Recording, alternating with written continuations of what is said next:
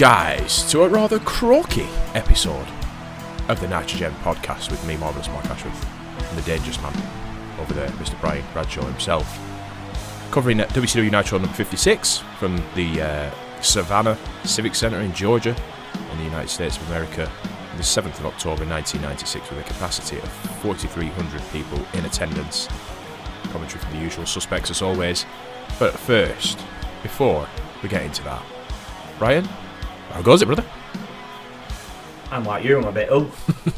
Yeah. Yeah, I think we've, we've both been under the weather recently. Uh, both with similar problems as well. Like, uh, you know, we both had heating problems in our workplaces, so we both ended up with a little bit of a cold. I've had a headache. You know, I've- I've been really worried that I might have symptoms of COVID. Uh, I've been testing myself every single day, and it's always come back negative. So I think I'm all right.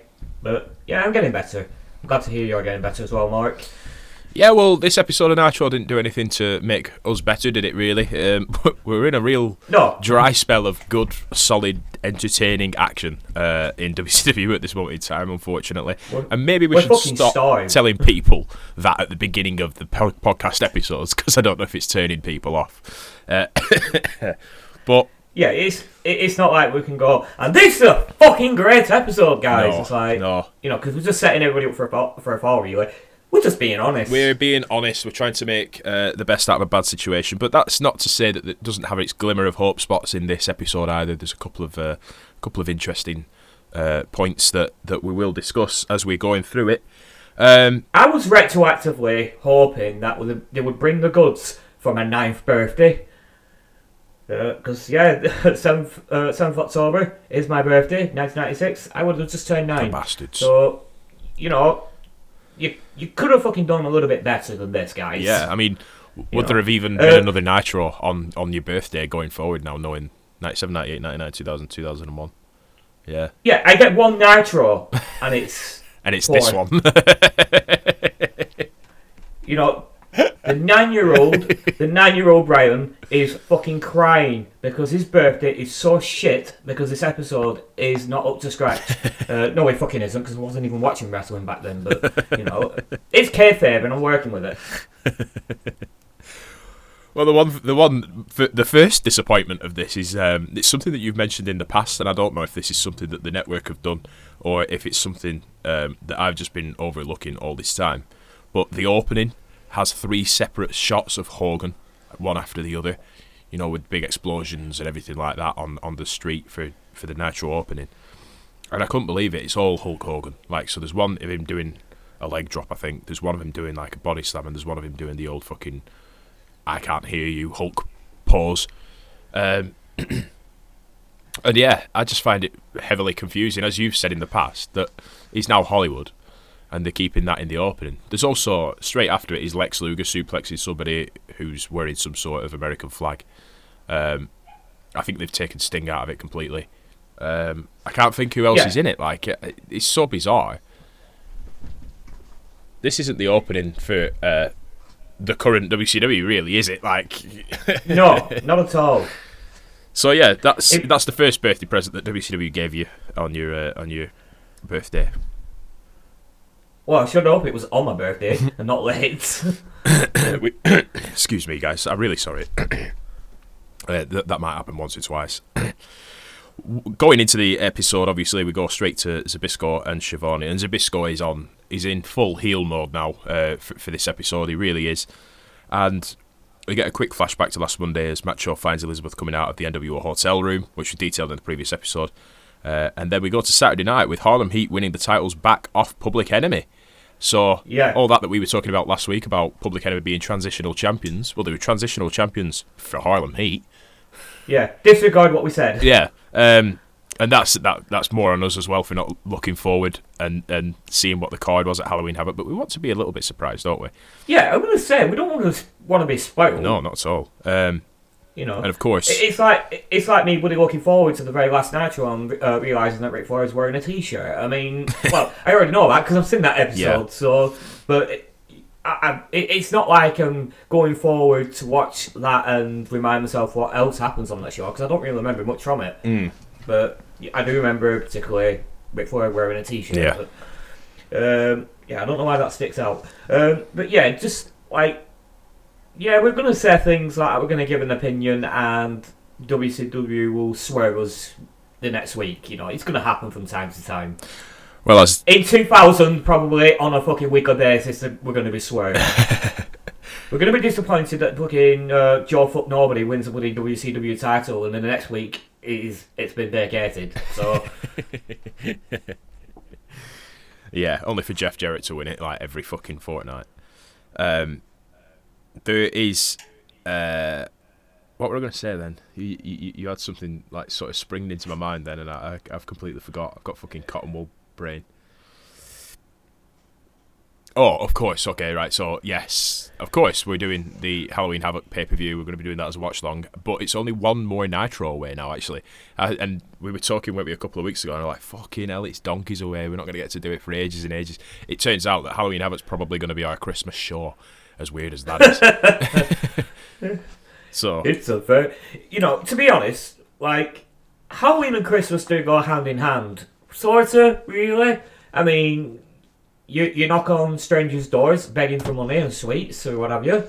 Um, you have decorations and uh, well, fucking Tim Burton made a movie out of it. that's true. You know, The Nightmare Before That's Christmas. true. Yeah. You know, we can we can do our own little thing, I suppose. Yeah. You know, just uh, yeah, just uh, festive it up a little bit. Is that even a word? Festive? I don't think it is, Brian. well, it, it is now. It is now. Um, it- it's our our word. Um, Yeah, just just think about this, right? When we're recording uh, Halloween Havoc, I will have a Christmas tree in front of me. yeah, and you know what? I've got a bottle of Advocaat downstairs, so I might I might make some snowballs. might have to do that. Or even Yeah, even yeah. better still, if we can all be in one fucking place, then fuck it. We'll make us all snowballs, and we'll drink that whiskey that you got me.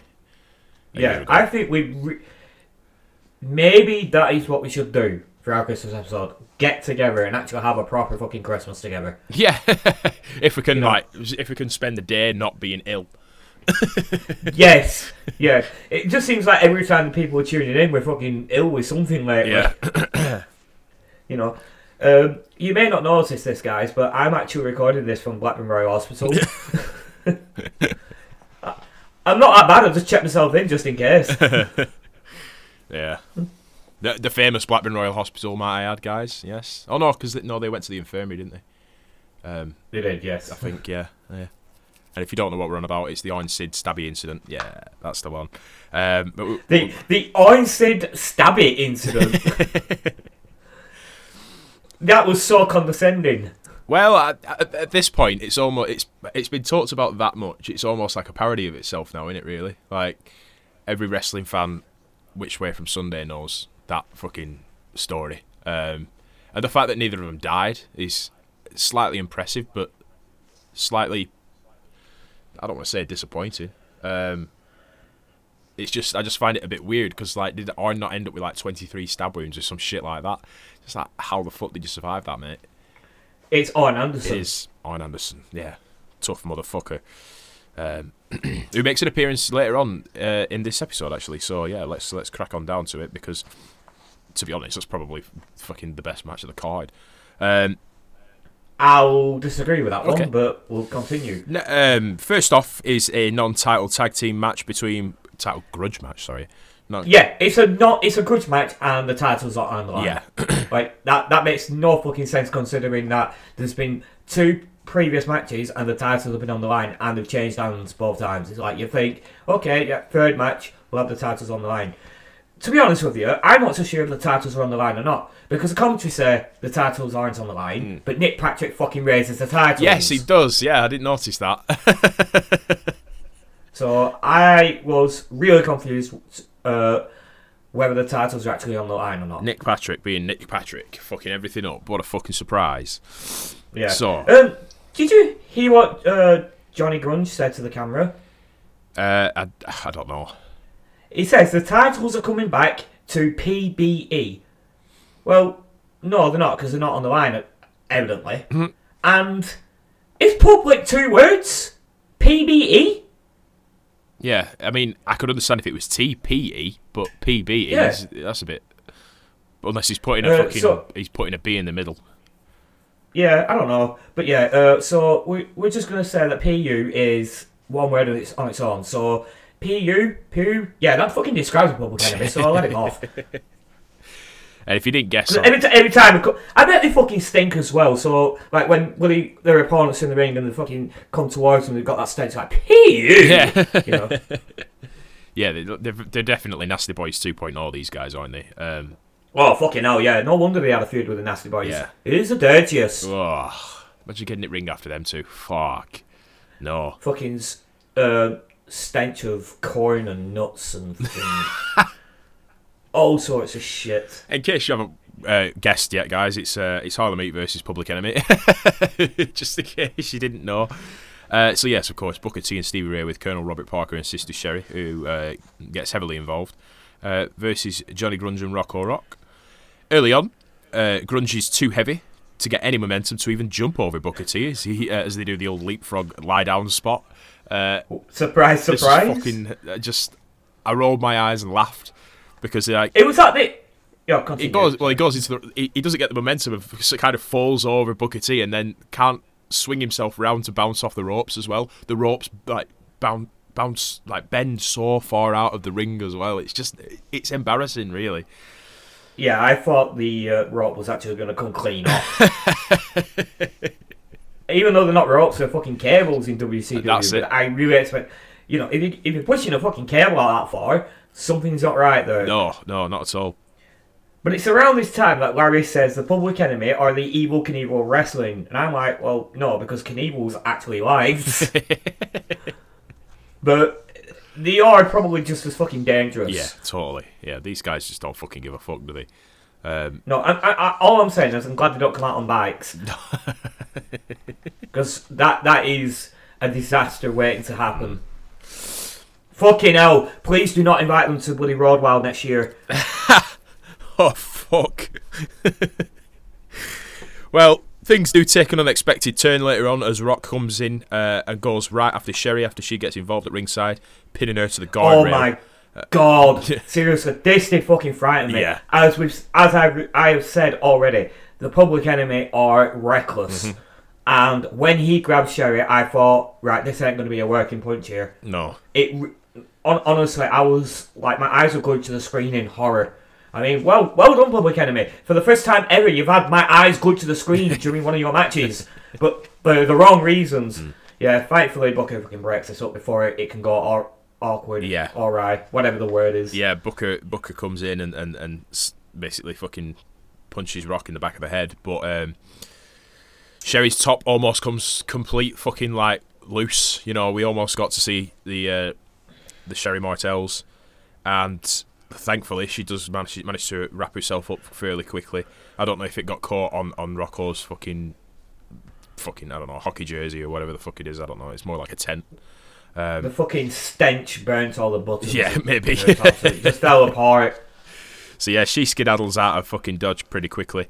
Uh, there's a quick no surprise there's a quick plug for Nick Patrick's injury uh, as we go to a break. Obviously, still wearing the old dog collar. Um, and during the break, we see uh, uh, an advert for the Macho Man bandana and black and white T-shirt for twenty five dollars, mate. What a fucking steal that is! I love that shirt. I think it's ace. Yeah, I, I looked at that shirt and I'm like, I want that shirt. Yeah. I did actually go on uh, to the Euro shop and it's not there, unfortunately.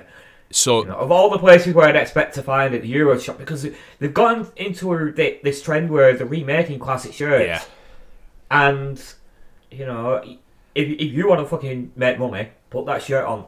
I'll buy five. I think um, I think WCW at WCW Worldwide, I think they were selling them at one point because they had the design Don't- for it. Yeah, but don't they have a cease and desist from WWE nowadays? If they do, it hasn't really stopped them. I know they were say, uh, saying that they were having to pull a lot of stuff. This was like last year at some point. Yeah, yeah. I think they've done a Steiner one, haven't they? Because they were they were saying we really need to get this one out before the Steiners kiss and make up with the WWE. Um, but they're still doing the pin badges and stuff like that, which is uh, sort of like the the um, the event posters for pay per views and stuff like that. So I don't know how far that cease and desist goes, but I, I think. I, it's, it's a bit shitty in it really. If they if the WWE aren't going to make that fucking product, then you know let somebody else have a fucking go because it clearly sells. Um, yeah, and also record profits. Yeah. Shut the fuck up, WWE. yeah, yeah. Uh, and just as a side note as well, I have that design, so if push comes to shove, I, I could just fucking make that shirt for us. um, Fucking bootlegging. yeah, why? Why the fuck not? Got to make money somehow, bro. Jesus Christ, I didn't realise was podcasting with Earl Hebner. Well, uh, as we go back from uh, the break, we go we cut to the back actually straight away, and Lizzie's looking for Macho Man, but he isn't in his dress in the dressing room assigned to him, which looked more like a fucking boiler room on backstage assault to me, to be perfectly honest. Uh, she continues looking uh, as the camera sort of pans away, and we go back to the ring, and Booker T is completely dominating Rock. Uh, there's a huge right forearm to Rock as he's sent to the outside, uh, and Stevie, as sorry, as he's sent to the outside, and Stevie holds him wide open. Um, yeah. that was from Sherry. I didn't. I didn't. I didn't note that down. Sorry. Uh, Sherry with the huge right forearm. Uh, I was quite impressed with, and it's not like Nick Patrick to miss things like that. Uh, the NWO has arrived from a spot in the crowd, and Scott Hall says that Harlem Heat are hillbillies, and Nash says that he's gonna. Uh, they're gonna snap into those belts at Slim Jim's Halloween Havoc. Nice fucking play into the words there. Um, Yeah, they're also wearing nasal strips. Are they? I didn't see that. Yes. oh dear. Yeah, because Scott Hall makes reference to it. You know, he goes, you know, now I know why you wear, wear these things. He touches his nose, and then I just saw them. And I'm like, that's a really weird thing to mock him for. yeah, oh, oh, Chico, I won't snore anymore. And it went a bit weird this promo, didn't it? Because like Hall started going, ch- ch- ch- which okay, yeah, yeah I get that because it's Halloween Havoc, it's scary, blah blah blah. But then Scott Hall repeats himself like fifty-five times, saying, "I can't even re- yeah. remember what he says." No, I can't, I can't remember what he said, but that. God, God, God. Seriously, I thought Raven was going to come out. I thought it was that classic Raven thing that he was trying to do. You know. You know, I was really expecting Raven just to fucking turn around and fucking take off his shirt. It's part of the NWO. Uh, sadly, not. No, not yet. no, that's not a spoiler alert. I don't think he ever goes into NWO. Um, Nah. And I don't think he needed the NWO. no, not at all. Um, what was his What was his theme a rip off of in WCW? No, I can't remember. Was it Uh, come as you are. Yeah, it was come as you are. Oh, yeah, it was. Yeah. There you go. Um, And and then and then TNA did a solo version of it. Yeah. there's a there's a little bit of news about Raven later on actually, um, because he's currently the ECW World Heavyweight Championship, but completely. I say later on actually. I just fucking say it now. He no showed the ECW show. who's supposed to face Sandman, um, and I don't know if he was meant to drop the title or not, but basically ECW. Uh, put Sandman versus Stevie Richards for the title, uh, and Sandman came away with the win on that one. So there you go, you're updated on the ECW goings on. Uh, Raven again, no showing, and um, the Rock and Roll Express was supposed to be there as well, and they no showed. I wonder what they were doing. Wow. uh, this, the distraction from the NWO doesn't work for Harlem Heat too much. Uh, it's only when the NWO leave that Booker T misses a middle rope elbow drop uh, for the hot tag for the public enemy that nobody cared about. Stevie's sent in, scoop slammed, uh, and as Rock gets up top, Sherry distracts Patrick while Rob Parker shakes the top rope, and Rock goes through the table at the side of the ring. Uh, there's a s- oh, I was listening to this with head. Uh, what's saying? Listen to this. I was watching this with headphones on, with my uh, my Bluetooth headset on, and the crunch on that table. Like I, I don't know if they added in a sound effect or not, but it sounded really fucking gnarly. that should be right next to a camera. I would have thought. Yeah. from where the positioning is. But yes, it was like Weetabix being just fucking snapped in half. Um, yeah, he goes flying through that. Uh, it's a slight side slam, side slam from Stevie, and a massive knee drop onto the chair, onto the knee that they've been um, they've been working on for the past few moments. While Sherry is on the apron, still distracting the referee. Um, No, literally hugging Patrick. yeah, uh, but yeah, So weird. And he and he reciprocates. like even more weird. That like is- what the fuck is going on? I don't know. Like if I'm Colonel Robert Parker, I'm like, hey, get off me bird. Well, it's all fun and games until somebody gets, well, pink eye. Um, so yeah, Harlem Heat win this one uh, with all that all those shenanigans. Uh, and there's a limo outside that's uh, pulling in, and obviously everybody's speculating that it's the NWO because we we now correlate limos with uh, the NWO because why the fuck would you not? Um, but it's not the NWO. It's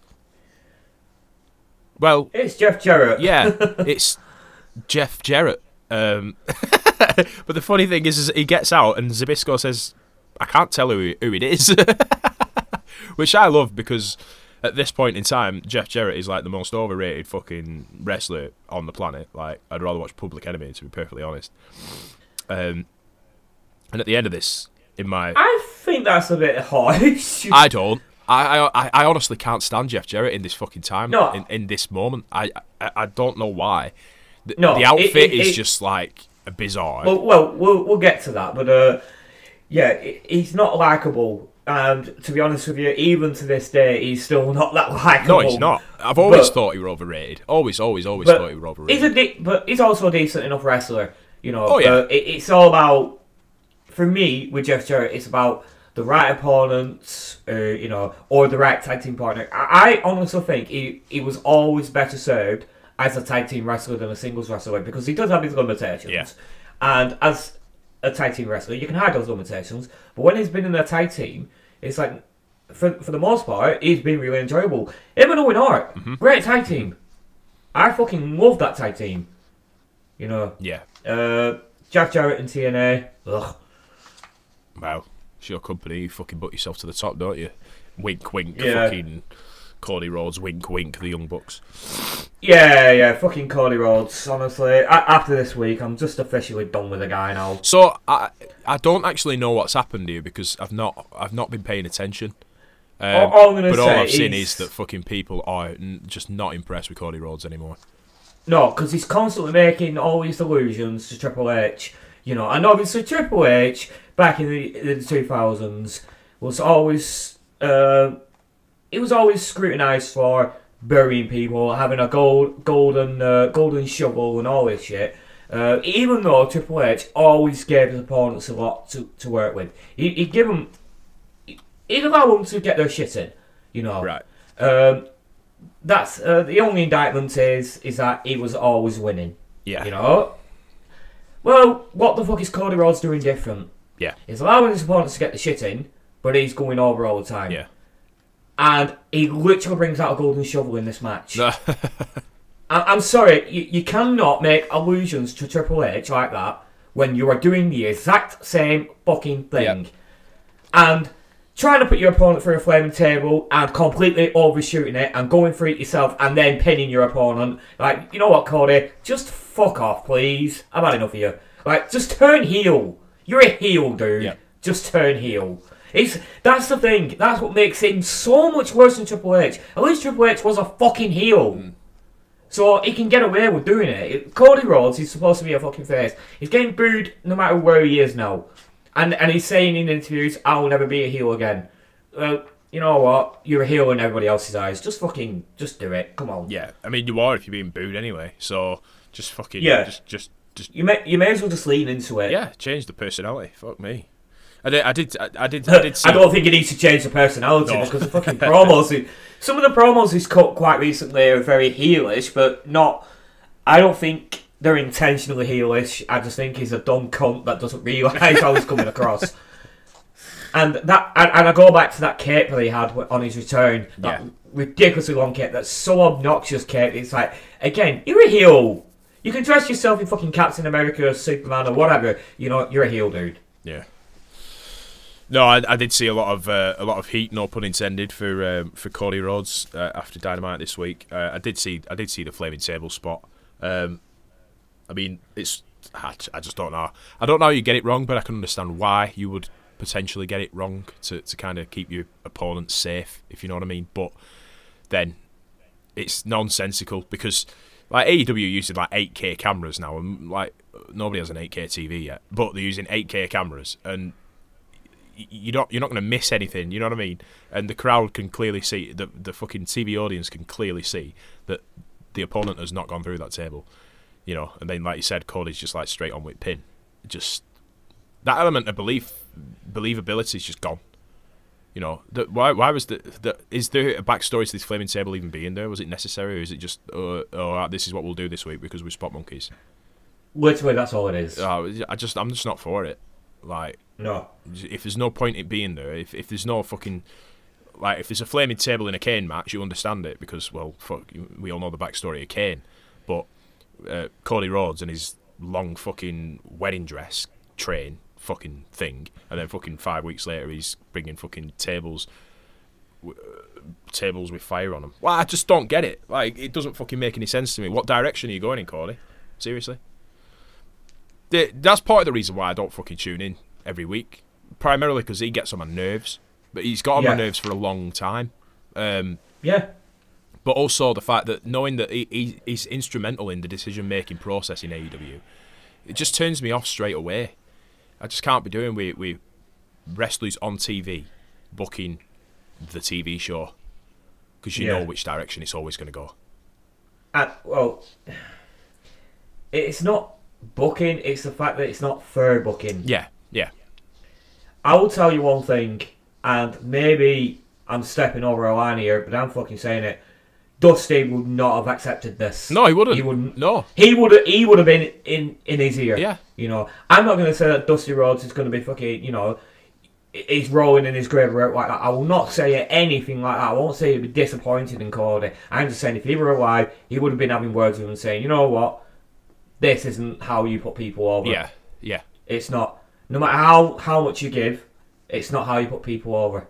I was thinking like when we when we were saying that just then, I was thinking before you even said that like that Cody is missing that that experienced voice to talk to and to have you know somebody come back and say no what you what you want to be thinking is you want to be thinking about doing it this way. Instead we're doing it the Cody Rhodes way which is uh, I say inexperienced in the most respectful terms because he is experienced obviously but not as experienced as a guy like Dusty is or was um, he needs that. I think he needs that in his ear. He needs somebody to, to sort of fucking. That's that's what Arn would have been there to do.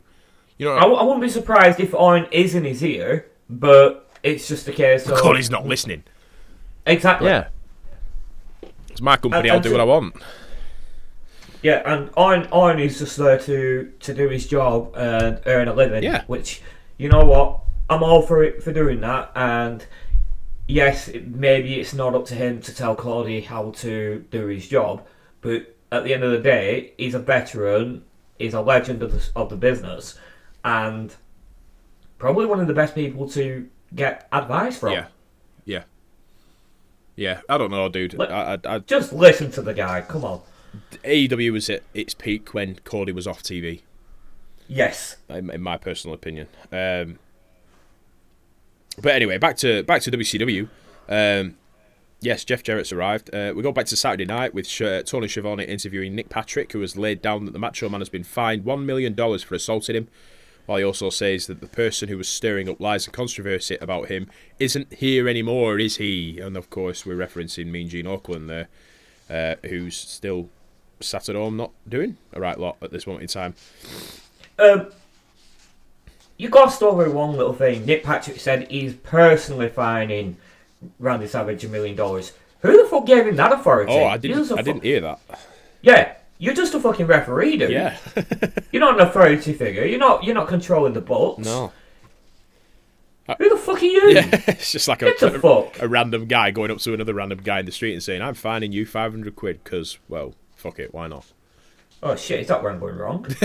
yeah, that'd sort Christmas right out, wouldn't it? Um, yeah. Next up, and it, go on. he's also lobbying for Savage to get a suspension. And at this point, I'm like, yep, yeah, you're clearly working for the NWO. Because if you're lobbying for Savage to get a suspension, you're trying to do everything in your power, as little as it may be, to prevent him from having his title match at Halloween Havoc. Yeah. You may as well just take off your fucking blue shirt now. Yeah. And reveal an NWO shirt. shirt. Zbyszko more or less says the same, doesn't he? Uh, is it Zbyszko that says the same, or is it Schiavone that says the same? I can't remember. Uh, I completely messed up. It's it's it's fairly later on. Um, I, I think it's Schiavone. Uh, Schiavone's sort of saying, well, um, if we need a leader in WCW, then why is Nick Patrick taking the one person away that is potentially the leader in WCW? Um, because obviously it's a covert operation. Um, Zbyszko sticks up for Patrick. Um, Yeah, he just sticks up for, for Nick Patrick. Really. He's just all heel. I was reading down like it, it, it was in fucking different sections there, and I started talking about something completely fucking different. Um, Yeah. So matter of factly, that. Yeah. Yeah. He just sticks up for him. Yeah. Fair do. Uh, singles match: Diamond Page versus Jim Powers with Teddy Long player. Um, just interject if you if you're taking any of these as well, because I've completely forgot which ones you were taking. Uh, it wasn't this one though, was it? No. No. Um, as they trade holds, we go back to a pre-recorded video from DDP telling him, telling Eddie Guerrero to watch what's happening in the ring right now, seeing as Eddie's at home, uh, and he says that he's going to put something on him that I, I, Ajax, I almost said Ajax then, Ajax won't get off of him. Uh, yeah, obviously we're not on about the football slash soccer team. Uh, Ajax, the cleaning agent that we all fucking know and love. No, we don't really. Um, Did you hear the quite racial name he gives Eddie Guerrero here? uh, he did say something, but I didn't. I didn't note it down. he called him Burrito Boy. Oh, for fuck's sake! It's like DDP. I like you. Come on, dude. You don't need to do that. It's lowest common denom- denominator here. oh God! Oh dear! As, Burrito Boy. look, uh, uh, hey, as long as everybody's all right with it, and it's for fucking, you know, character purposes. Right, I don't fucking believe everyone's alright with it. I don't believe there's that much thought or planning that goes into WCW at this point. Well, I don't You think know, if it's- I don't think it's scripted. I don't think these promos are scripted. So Burrito Boy's literally come off the top of DDP's head. it? Exactly, that's my point. Yeah. I don't think it, I don't think he's gone to uh, Eddie Guerrero beforehand and said, "Hey, yeah, can I call you Burrito Boy Holmes?" Like, Holmes. he's not done that. you had to say Holmes as well. I did. That's just just just adding to the fucking stereotypes. I'm just saying, like, if he's calling him Burrito Boy, you, I imagine if they're gonna have a conversation, he probably would go that one step further and call him Holmes. yeah, yeah. I, don't- I, I think they've got I think they've got a decent relationship, haven't they, at this point, DDP and Eddie. Um, well, I'd like to hope so anyway. That that it's setting it's setting good. I don't know, good humour, good taste. I don't know how to describe uh, what it should be in, but yeah, I don't know. It's it is a bit. Ugh. Yeah. boy. Just a little bit. Ugh, yeah. He's from fucking Texas. Uh, I always forget that. Yeah. as I type that, uh, Diamond cutter out of nowhere as Powers initially goes for a crossbody off uh, off the ropes. DDP reverses a clothesline into a full Nelson and boom into a uh, into a Diamond cutter and it's over three count. Teddy Long comes in, uh, but it's handbags briefly and as Dallas leaves, Zbyszko Right. says Patrick was there breaking it up between DDP and Teddy Long, explaining nobody will mess with Patrick knowing that Macho is being fined so much.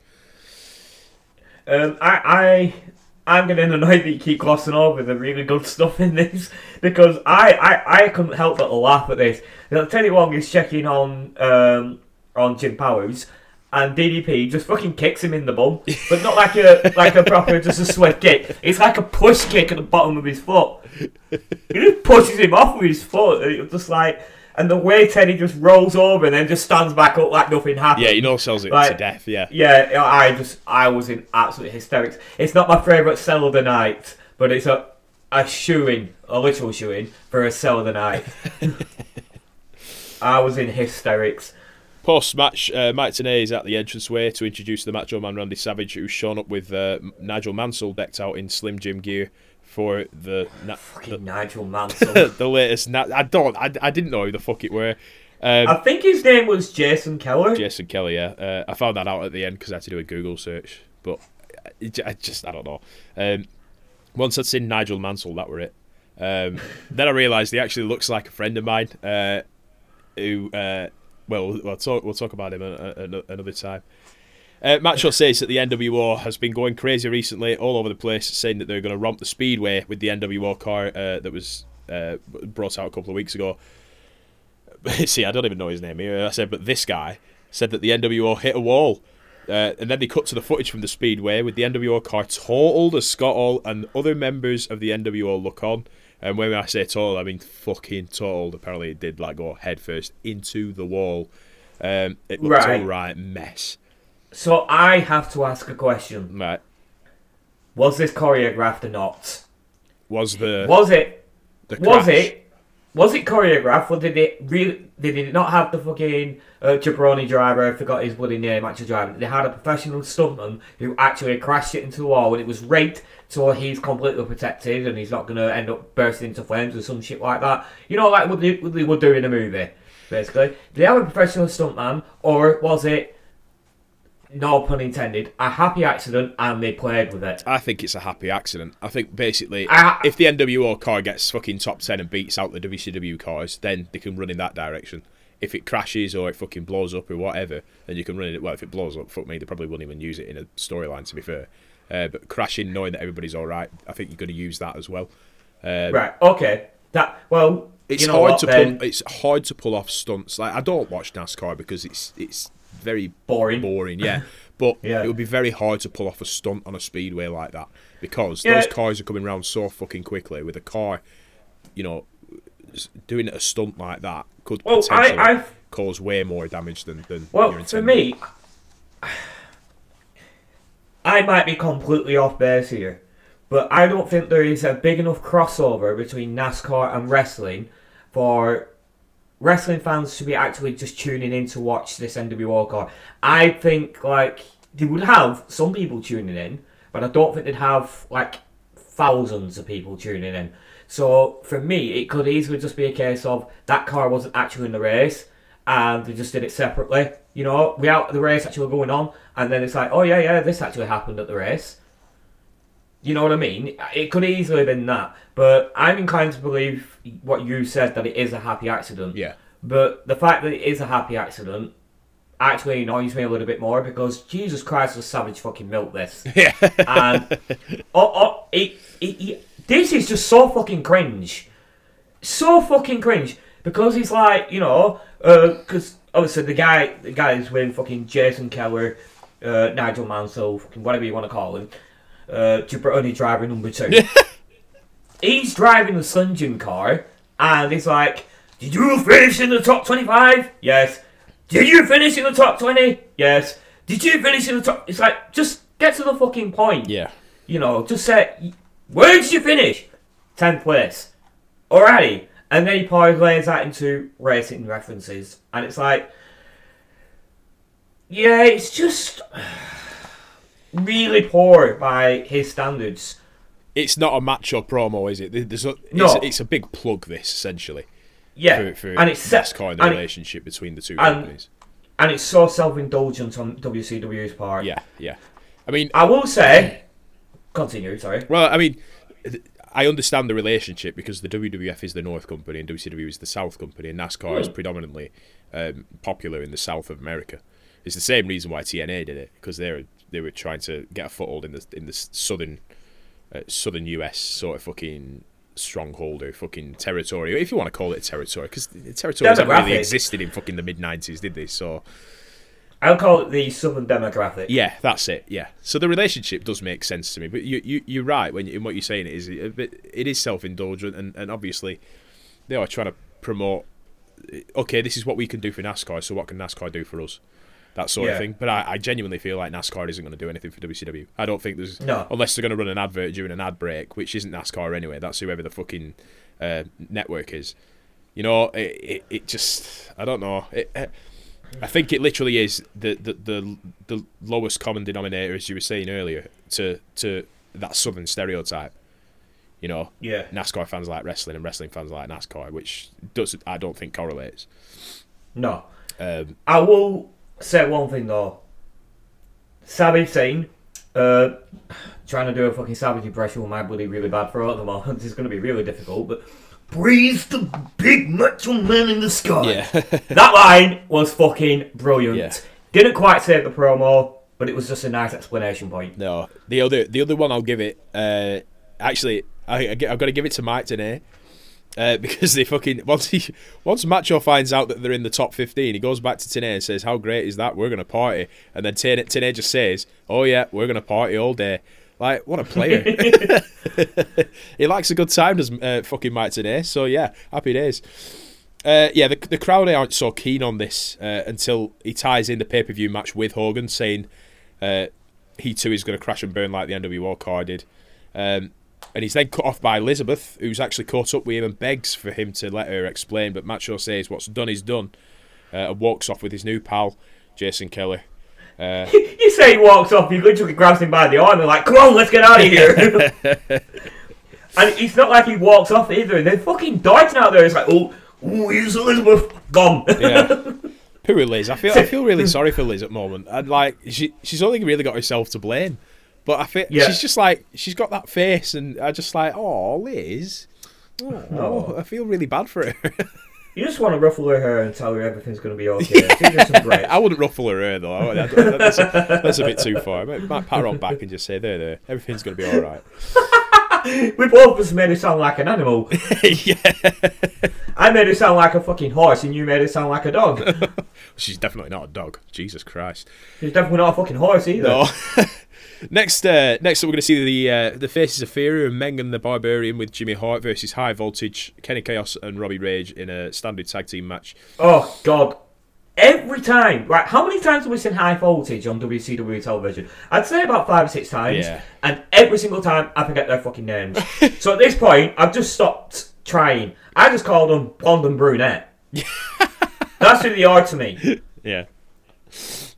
Well, why not? Why the fuck not? It's more descriptive. Um, Yeah. Meng doesn't sell anything here. It's Meng. I mean, why would he? Uh, until the camera cuts to Benoit, Mongo, and Deborah, who are watching this match from the entranceway, uh, and it's fur- which is further exclaimed by cutting to a fucking split screen. Uh, Yeah. Either way, They do, they're doing that a lot tonight. they are, yeah. Uh, Faces of Fear get the upper hand again as Barbarian is in with a big clothesline and a huge running slam into the corner. Uh, think there was a completely clean super kick from Meng behind the distracted Mark Curtis's back for the win, which Barbarian takes as the legal man. Um, that's the one thing about like distracting the referee. Distracting the referees is, or getting the referee to be distracted, it's a heelish move. But then when you come in and do something completely clean, it's just like, well, it's I, that kind of. Um, It was more a case of just doing a double team move without tagging in. yeah, it is, and, and I get it Which, is, which illegal. is illegal. Yeah. But, But then but you the get a, is- you get a five count from the referee anyway. So yeah. I don't know. I, if you're gonna cheap shot like that, do a, do something proper. You know what I mean? Take your boot off and whack him over head with boot or some shit. Just something basic. I don't fucking know. Um, Yeah. So yeah, they fucking faces of fear will Point. that one. Point carried. Uh, fun little squash match, regardless. Though Did you enjoy it? I wouldn't say I enjoyed it. It was like just for in terms of a squash match, it was it was fun. Yeah. I just saw uh, Meng and Barbarian wear on to poor fucking jobbers whose names I can't get right. Yeah. So you know, and I mean, I, I've been saying it for a while now. The Face of the Fear have been really enjoyable as a team Yeah. lately. Yeah. and they, they get all their shit in. Yeah. It's like some squash matches are there for you know just a a couple of minutes of just fast paced enjoyment, just get it out the way. Hmm. Sometimes it can be good, sometimes it can be bad. This was good, Yeah. But not brilliant. No, not brilliant, but yeah, it had its place, didn't it? Yeah. Yeah, Um, next up, just Fer- gets uh, the face of the fear over. yeah, um, Glacier versus. So I didn't, I didn't put winner. I put Wiener. I just said, I just put up next. Glenn Danzig does the job to Glacier. Is that? Yeah, I didn't know who it were. No, Mike Wenner. But yeah, he looks remarkably like Glenn Danzig. All right. Yeah, I, I've put Wiener. Oh, I've tried to put Wenner and the fucking autocorrect's just gone for Wiener. I don't fucking know. So it's Glacier versus Mike Wenner, which I'm going to presume is supposed to be a play on Mike Winner, but he ain't doing no winning in this one, is he? Um, 20 kicks from Glacier. Mike gets a brief comeback in the corner. More kicks from Glacier. Side slam into a pancake as Mike rotates too much. More kicks from Glacier. Uh, a slingshot crossbody. Okay then, that fucking out of nowhere. Um, another kick from Glacier and a three count. So Glacier, the the kicker. That's just it. Uh, Yeah, Aritu kicks off just as Glacier's fi- finishing up his dance moves post match.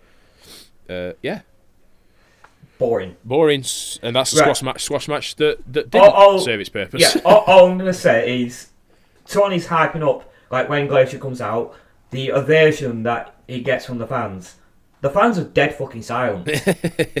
they pop once in this match, and that's when he does the slingshot uh, crossbody. yeah, That is it. Yeah. It's the only time. In fact, after um, just before he does that, there's an audible boring chant from fans. there is. Yeah, Now it's only about four or five people just going boring, but you can hear them Yeah. because you can hear a pin fucking drop in the arena. Yeah. It's like they're trying to pre- present this guy as like the next big thing, and they're saying like fans are loving what he's doing, but it's clear as day that they're not. Hmm. You know, there's just nothing interesting about this character, and he's toast already. Yep, yep. It won't be long before he's in the uh, a tag team of some sort. I can't remember who he ends up fucking going into a tag team with, but it is. Um, as I Yeah, said, it won't. It won't be long until he's fallen out in the sink. well, the the snow isn't dropping from the uh, from the ceiling anymore. It's all fireworks and stuff like that. As hour two comes in and we usher in Eric Bischoff, Mike Tenay, and Bobby the Brain Heenan. Um, into the singles match, which is going to be uh, Double J Jeff Jarrett, who's been whacked straight onto the card, versus Hugh Morris. And I'm going to be taking this one, yes, guys. fire away. Yes. Right. First of all, first of all, I've got to ask is what on earth is Jarrett's music? Dubbed in. It's awful. It's- it sounds like something straight out of Mario Kart. It's dubbed in. It's a it's Yeah. a WWE dubbing. Yeah. Yeah, it sounds like something straight out of Mario Kart. I mean, literally, it, it may be from like Moo Moo or Mario uh, Wario's Gold Mine. it's fucking awful. Like it just doesn't suit him. You saying it's a WWE thing, but I actually checked up. It is actually a WCW theme. it might be a theme, wa- but it's definitely dubbed in. It might be dubbed in through like to dub in some, uh, you know, some other theme that they don't have rights to. But he did actually use this in WCW. Right. So yeah, it's uh, Because It- it- it- later on, it's not good. la- it's not good. Later on, Tony Schiavone says that it's it's Jeff Jarrett's WCW debut, but it doesn't. no, he's been there before. Yeah, and I think it was the before that he used this theme. yeah, the one thing that uh, WWE were pissed off with him about, because uh, when he goes back in 1997, I think it is, or 98, um, he goes back with the idea he's going to get a big push. Yeah. And then he buries Steve Austin in his first promo. Your push is over straight away. Yeah. Whatever push you're getting, it's over and done with. Yep. But you could also argue that his lack of loyalty is why he didn't get a push either. Because at any time his contract was out, you know, he was jumping ship. Yeah, yeah. I think th- there's not a wrestler that jumped ship more than fucking Jeff Jarrett in this time period. Like I, I, I swear it's like five or six times, and he, he moves between these companies. You know, it's uh, no wonder. You know, he doesn't fucking draw a dime. This is the, this is part of the reason why it pisses me off so much because he had these delusions of grandeur that he was the fucking big player. Like he was bigger Yeah. than Steve Austin. I know he was mates with Steve Austin, and I think he might have even tagged with Steve Austin at some point in his wrestling career. I'm Um, not saying Stone Cold, but No, Uh, he, him and Steve Austin not friends. right, okay. Um, Uh, going back f- as far as Steve Austin wrestling for his father's uh, territory. oh, I see. I can't remember what it were. Yeah, because not um, Steve Austin back in in these early days wasn't really earning much. Uh, the stories of him, but he's surviving off hot dogs. It's it, it, it's well renowned, but there is this classic story where he he works for the territory. Fucking, he's sat in the locker room. He's looking at his check, and it's fucking it, it's low. It's nothing worth surviving off. Probably something like twenty dollars or some shit like that. Jeff Jarrett, obviously star of the fucking promotion because it's it's dad's promotion, comes in and just says to Steve Austin, "Well, it ain't gonna get bigger by looking at it." Mm. And Austin fucking hated him from that from then on. Right. And then when he fucking buries Austin without prior consent, you know, it, it's no fucking wonder that Steve Austin, you know, Steve Austin doesn't talk favourably of Jeff Jarrett. He never has. He does not like the guy. And I do not fucking blame him. If that's the attitude that you have towards anybody, it doesn't matter where they are on the card. Hmm. If they're working at your promotion and you are the top star and you go to one of the, st- the other guys who are disappointed with their paycheck and saying it's not going to get bigger by looking at it, then you're a dick. Hmm. And you deserve to be despised. yeah. Yeah, so not friends. Right. So I, I don't know where I got this idea that they were friends like way down the line um, when Steve Austin had her, but hey ho, uh, whatever. Um, but there was- Maybe before that incident. yeah, maybe I don't know. But- um, but yeah, there, there was there was the idea weren't there, that, that that Jarrett was gonna go into a program with Stone Cold in the WWF when he goes back in, like you said, ninety seven or whatever it is. Um, That is probably Vince Russo promising, well, look, you know, a full set of goods because they're good friends. Well, yeah, I mean, well, obviously they're fucking good friends. They fucking followed each other around like fucking dogs on eat. Um, but Uh, we'll pick this back up. Jesus. Christ, I was fucking drinking then, dude. We'll pick this back up at the end once once we get past the, the, the interview at the end because obviously I was I was going to mention the interview at the end, but there's no point because you're going to detail it anyway. So yeah. Anyway, all that fucking out the way. Um, also, he's dressed like an absolute tit. Yeah, I I say he looks like a pound shop stripper. yeah, it's just fucking awful. What is that gear? Who the fuck came up with that idea for gear? I don't know. I don't. It I- is Some of the worst attire I've ever seen. yeah, it's like the Yeah. grill of a car. It, it it looks like I can't remember what they call them, but you know you know them like uh, old timey dress shirts with the like the frilly stuff on the collar. Yeah, yeah, Can't remember. It looks like someone's put one of them in a paper shredder. yeah. Yeah, it's just it is awful. Like, yeah. And I know it gets worse because I know he fucking starts experimenting with different colours. Like I know at one point he's wearing silver. He looks like a fucking some kind of weird space alien in it. You just, you know, just I don't know, just yeah, whatever. Anyway, we're gonna match. Uh, Morris Irish which Jarrett in the corner, but Jarrett slingshots over him, laughs and struts. The commentary discussed why Jarrett would want to associate with the NWO, but I don't think that was at all hinted at. You know, I don't remember it being hinted at barring coming out with limo. So No, just I just thought the commentary was just picking out a thinner, Yeah. you know, just random shit. Jarrett con- uh, counters from the ropes with an arm drag takeover, then struts it again. We're gonna see a lot of that, guys. Jarrett lies on the top rope and boasts how easy this all is. He then takes Morris down with a drop toe hold, does a stomp walk on his back, and struts, uh, struts, struts yet again. Yep. But Morris is having none of it and almost decapitates him with, with a very vicious clothesline. I popped. I mean, I popped. Yeah, I can't lie. I fucking popped. I fucking popped as well. It was just like boom out of fucking nowhere. it was justified. Yes, very much so. Morris rallies with a back elbow off the ropes, then a rolling clothesline in the corner before mocking the strut. At this point, Eric screams, Do you hear that? Do you hear that? Do you hear it? It's the fat lady singing. Then remarks, NWO, it's over. Because Morris having the upper hand in a match against someone you assume is affiliated with the NWO? Really? That's the NWO either? That's the NWO over? I'm just saying it's a sad world where Hugh Morris sends the NWO Eric. you know, I, I liked Eric a lot better last week. I'm just saying. uh, I lost myself. Predictably, after that audible victory lap from Ed, uh, from Eric, Jarrett gets a comeback with a roundhouse kick, an atomic drop, and a drop, drop, and a clothesline. Eric only now fills in the gaps and says that he, the NWO have scouted Jarrett, though doesn't provide any conclusive evidence to back that up. So, you know, just I just think again is picking shit out of thin air.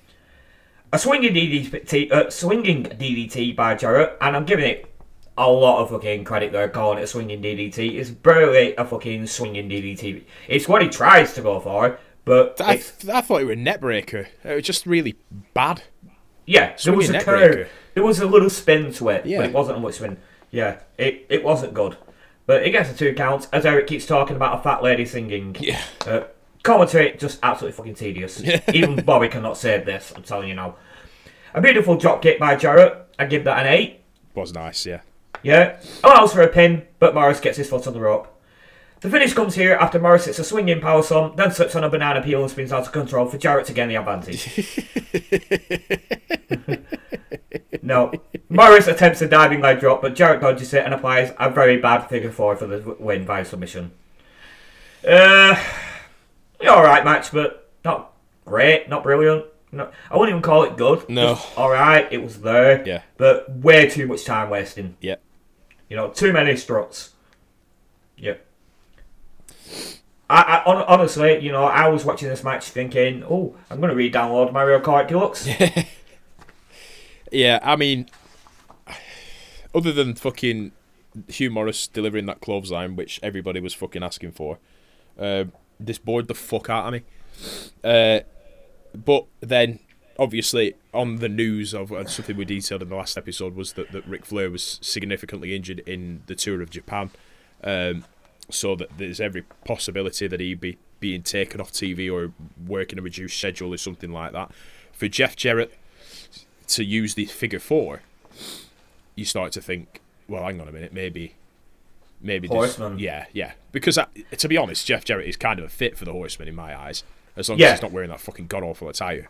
No, yeah. Um, Tell me about it. stick a fucking four horseman shirt on him and he'll look half decent, you know. And to be honest, like you said, f- perfectly capable wrestler. In fact, what, I think I've said this before on the podcast itself. In a magazine, Sting said that he was the smoothest, as smooth as silk in the ring.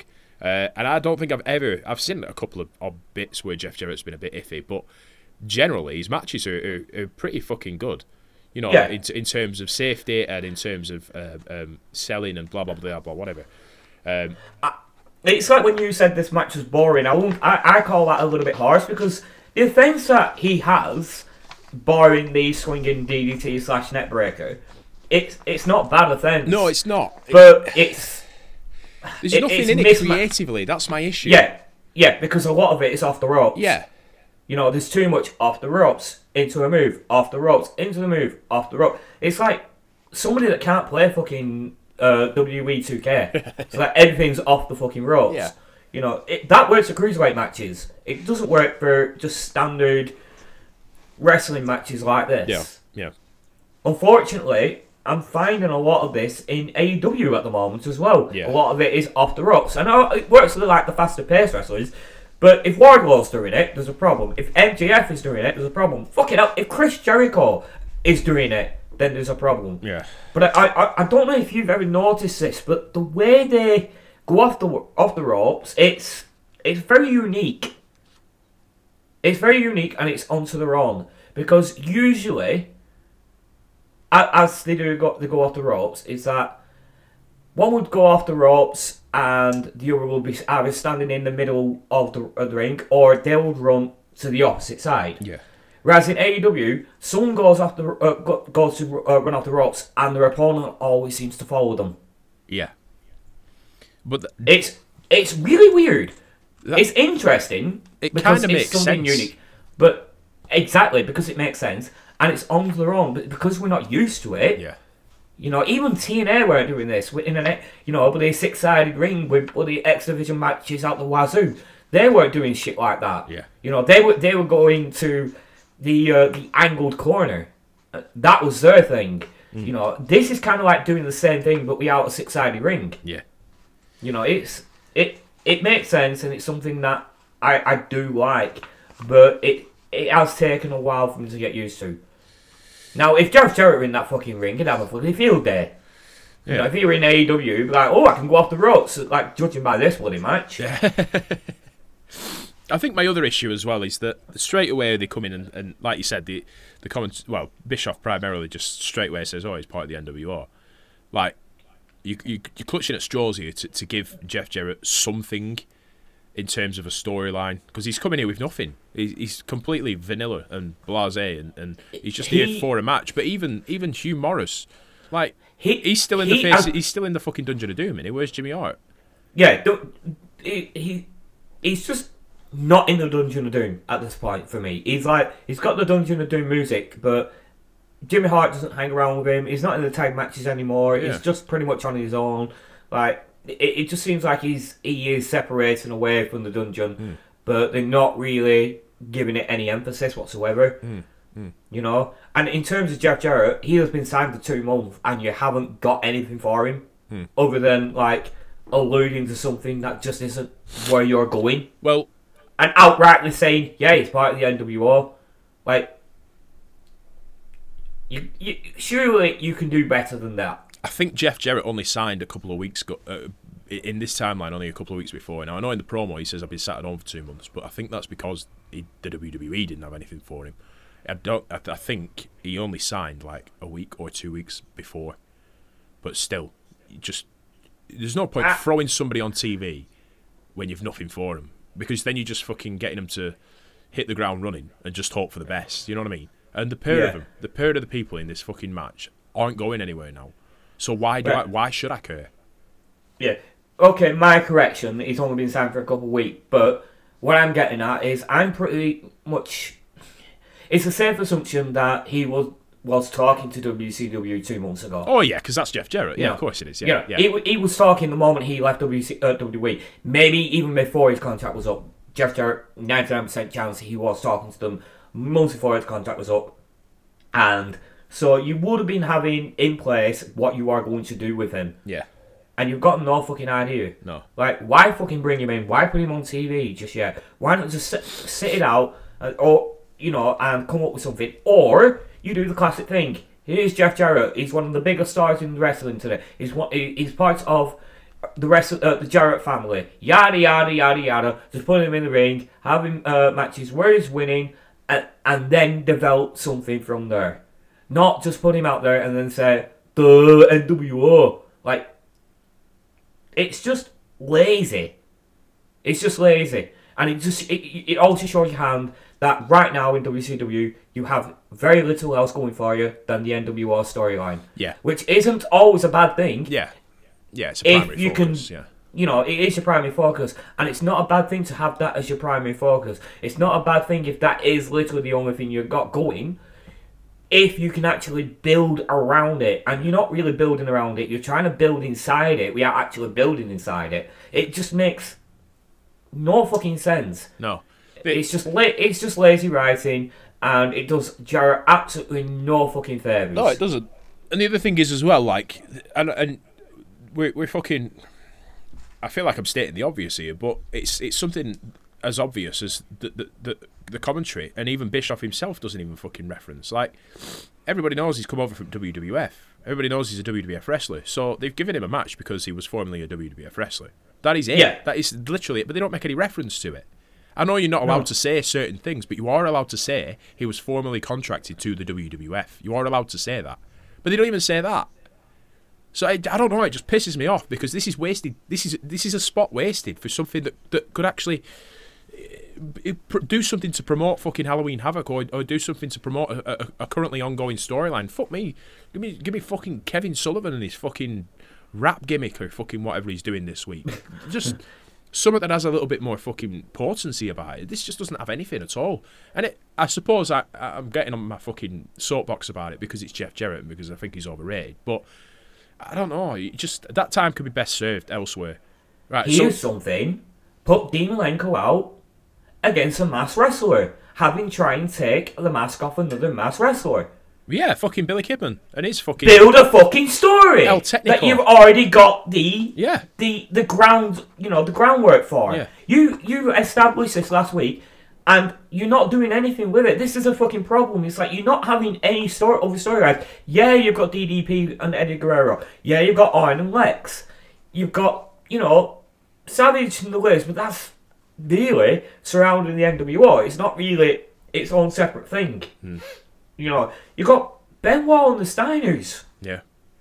you know, you've got all these little things that you know that are either stories of future story, but you're not putting any real emphasis on it, emphasis on them, No.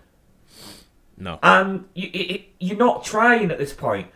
You are over reliant on your top storyline and doing very little else underneath, and expecting that to drive you through, fr- drive you through, and drive you across the finish line.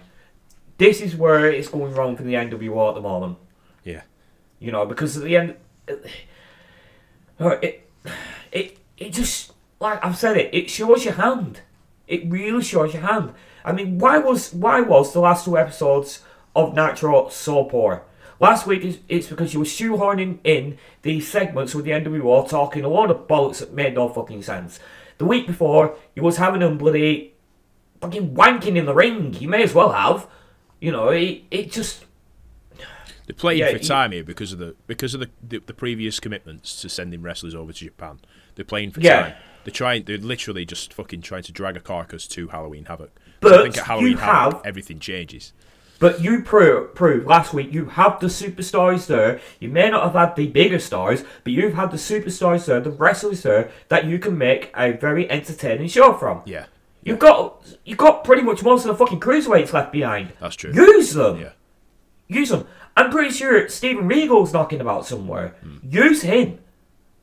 He's a television champion and he hasn't been on TV for months. no, no. That I mean that belt. Maybe maybe about maybe on Saturday night. That's it. That that belt's relegated to Saturday night, innit? And to be But- fair, when you look at when you look at Saturday night's cards from this from this era as well, it is people like that that are wrestling. But the thing is, Saturday night's ratings are significantly down, uh, whereas Nitro's are significantly up. Um, and it's not necessarily because it's the re- because of the wrestling matches themselves. Um, it's the flagship show. It's the one that's fucking promoted the most. So obviously, this is going to be the one that most, Exactly. most eyes are going to be on. So yeah, you've got these wrestlers. Fucking just wh- just whack them in there. Just fucking it does. It perplexes me, but um, it's It- it's like it's like WWE deciding, oh yeah, we're gonna fucking go to Saudi Arabia. We're gonna leave half the roster behind, and we'll have a, an episode of SmackDown without the big names because holy shit, they're on the way back from Saudi Arabia. And you've got the likes of Ricochet, and you've got the likes of uh, I don't know AJ Styles maybe or Kevin Owens because he won't go to Saudi Arabia or all that. You know, you've got them, on- and you're like, yeah, we're not gonna use them on SmackDown. Uh, Yeah, out you go, fucking Wait for people to come back from South. I, I'm just, I'm just like, I can't even think of like lower tier names on WWE's card anymore, you know, roster anymore because they're not fucking there anymore. You know, but it, you know, it, it's like instead of fucking u- using Kevin Owens or, or Ricochet or Ali or any anybody like that, it's like just saying, oh yeah, T-Bar, you're gonna have a match against um fucking just some random jobber from NXT that hasn't made their debut yet, or just something like that, and having that on the card, it's like it's it's doing nothing for nobody. Yeah, yeah, yeah. It just fucking it is bizarre. Um, the the obviously there's the post match interview as well, isn't there, with Schiavone and Jarrett, um, and Jarrett just goes in straight at the top and just starts talking about Hogan.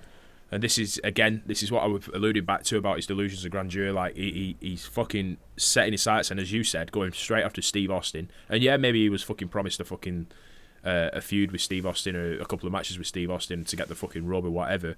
But this is again, this is Jeff Jarrett 101 who'll go straight in on Hogan.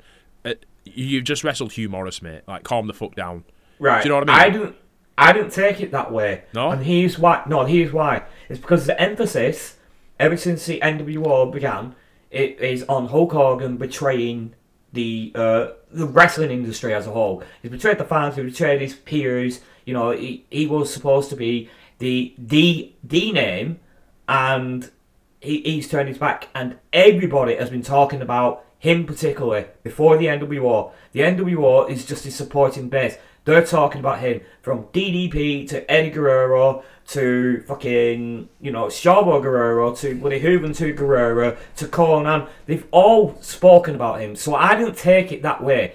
Right. I just took this as a personal insult by, to Jeff Jarrett, you know, because Hogan is the is the hot topic, and he's just like put some some logic to it by saying like you you talk about the wrestling industry has been you know is is something that you built, but you're shitting on the likes of uh, Verne Gagne and you're shitting on the likes of Jerry Jarrett, my father, and you can say that you made the you know you've made these promoters money, but you weren't putting uh, food on my dad's table and you weren't putting food on my table. So, you know, you and the NWO can stick it. To me, that is like he's just doing what everybody else has done, but also saying, you know what, I'm not part of the fucking NWO. I don't want anything to do with the NWO. Yeah, yeah. That's how I took it. I didn't take it took it like how you did. Yeah, no. Let let me let me get this fucking straight out. I actually di- I actually did dig this promo. Like when he Yeah, I liked say, it. You never put food on my table. You know, I was like, fucking hell, no, that's actually fucking good. Um, Yeah. Obviously, but he, he uses the sting thing at the end, uh, which I think is a cheap thing to do, to be honest. Yes. But he's Yeah, late. that- To, he's late to the party with this one. Like everybody's got their fucking hatred of Hogan out. Like when was the last But- time somebody actually said something about it? It was like three. But he's just arrived. yeah. But He the has thing just is, though, arrived, he- but he's- he's, he's- just arrived and he's in the midst of the war, and you know he's he he's probably been, the way I look at it, he's like he's been sitting back and he's seen all this happen, and it's all stewing. It's all stewing inside, and he's coming and he's just let loose because he's fucking pissed off of what Hogan's done, and he's pissed off of what NWO's done. Yeah. Maybe you were right, but I was taking it like not from Jeff Jarrett fucking with his delusions of grandeur. I was taking it as this is a storyline thing, you know, and he, he's just coming and he's letting his his feelings be known that you know he doesn't want anything to do with Hulk Hogan, doesn't want anything to do with NWO, and this is why. You know, it probably would have been so better to just saying, "I've been sitting watching you for months now." Yeah. You know, if he had said that, maybe he'll just pull it across the line towards what I'm leaning to. Yeah. Maybe it's. I mean, maybe I haven't got the right mindset, and I'm looking at. I'm looking back in hindsight, you know, knowing what Yeah, happened he- fucking he- in 2000 and everything like that. You know. Yeah, because he has delusions of grandeur. Yeah. I don't know. Um, but yeah, what you're saying makes sense. It does make fucking sense. I think it's just my. I think it's just my dislike for Jeff Jarrett.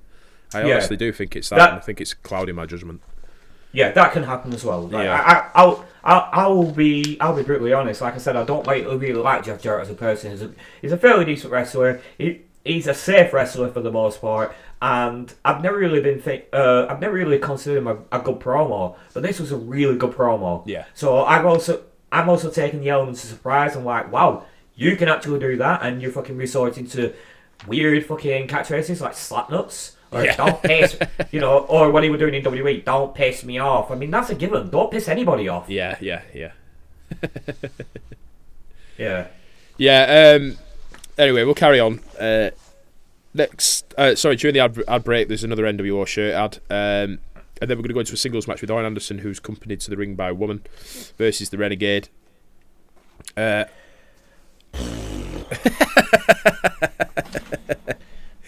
the Renegade is more able than the Ultimate Warrior. I'm going to say this right now. Um, Yeah, because- oh yeah, hundred percent. Yeah. like a back spring elbow, like out of fucking nowhere. I did not see this coming at all. Uh, That thought- was wow. yeah, that was decent. I like Um, that. I expected this to be a cruise for Arn, but after a fairly quick start and Renegade with a couple of high, high offense moves, Arn schools Renegade on mat wrestling holds in the works. Uh, the comms continue to talk about the NWO only. After all that work, Arn goes to the second rope for a splash, and uh, Renegade gets the knees up. It's all Renegade now with plenty of clotheslines and a handspring back elbow from turnbuckle to turnbuckle out of nowhere. Uh, Warrior could never. A second attempt is made, but Arn gets the advantage. A sick looking DDT and a win for Arn. Uh, the beatdown ensues on Renegade from both Woman and Arn. Uh, and then out comes Lex Luger uh, to save Renegade. Initially, I was I did put le- out comes Lex Luger just to twat Arn because he wasn't really saving Renegade. But then as they cut into a break, he does actually turn around to see if Renegade's all right. Which yeah, okay, he- so he saved Renegade. Um, it won a it won a good one where it, this this this was slow and boring as well. Uh, yeah. because Arn's using all the rest holds and, and whatever else, and I think you've detailed in the past that it probably is because he's he's close to having some sort of surgery and there's a couple of problems going on there. hmm Um, Like, like I, I did say that I wasn't really overly impressed with his singles uh, abilities, and Yeah. then he's fucking he's turned it out quite decently as well. But he's also been in the ring with the likes of Chris Jericho. Yeah. Now, if you're having a bad match with Chris Jericho, then there's a fucking problem. Even at this early stage in uh, Jericho's career, if you're having a bad match with him, there's a fucking issue. Yeah. And yeah, I'm not saying that Jericho carried him to the, a good match. I'm just saying they work well together Hmm. because he got as much offense in as what Jericho did, maybe even a little bit more. You know, so I I have been eating my hats bit by bit. I have to apologise. I keep burping now. uh, next up's uh, another singles match: Lex Luger versus Squire David Taylor of all people. Uh, well, that's Jeeves gone then. Uppercut from Taylor as they come out claiming he's he's a what he what did he call him? Just do the accent, please. Do do the accent. Oh God, I, I can't even do do the accent. You know, it just I just seriously can't even do the accent. It just you know, uh, for some reason I keep getting Willie, uh, William Regal in the head and not fucking Dave Taylor. He's that that's that's how much of an effect he's had on me that I just can't even remember his accent. But he just calls him a stupid little person. Yep. He's a stupid little person. That's a better accent than what I was thinking of.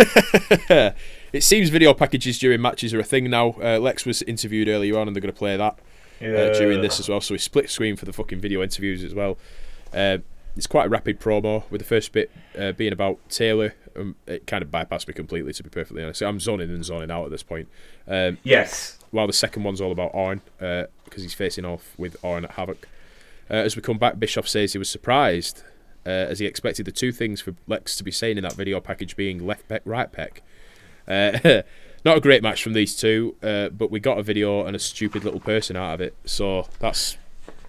Didn't even detail any fucking moves. that's how fucking bad Yeah. it was. Yeah, it, it's just a squash. Yeah, Torture Rack wins it. Um, See, for me, like I, I will also say, you know what, a somewhat fun little squash because it, it's Lex Luger just doing his stuff, you know. But I enjoy watching him just fly around the ring, yeah, just in general, just flying around the ring with his fucking clotheslines.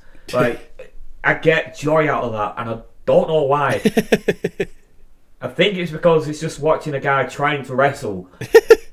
while screaming. It's Yeah, yeah, it- yeah. That, that I get the fun, and obviously the, the torture rack.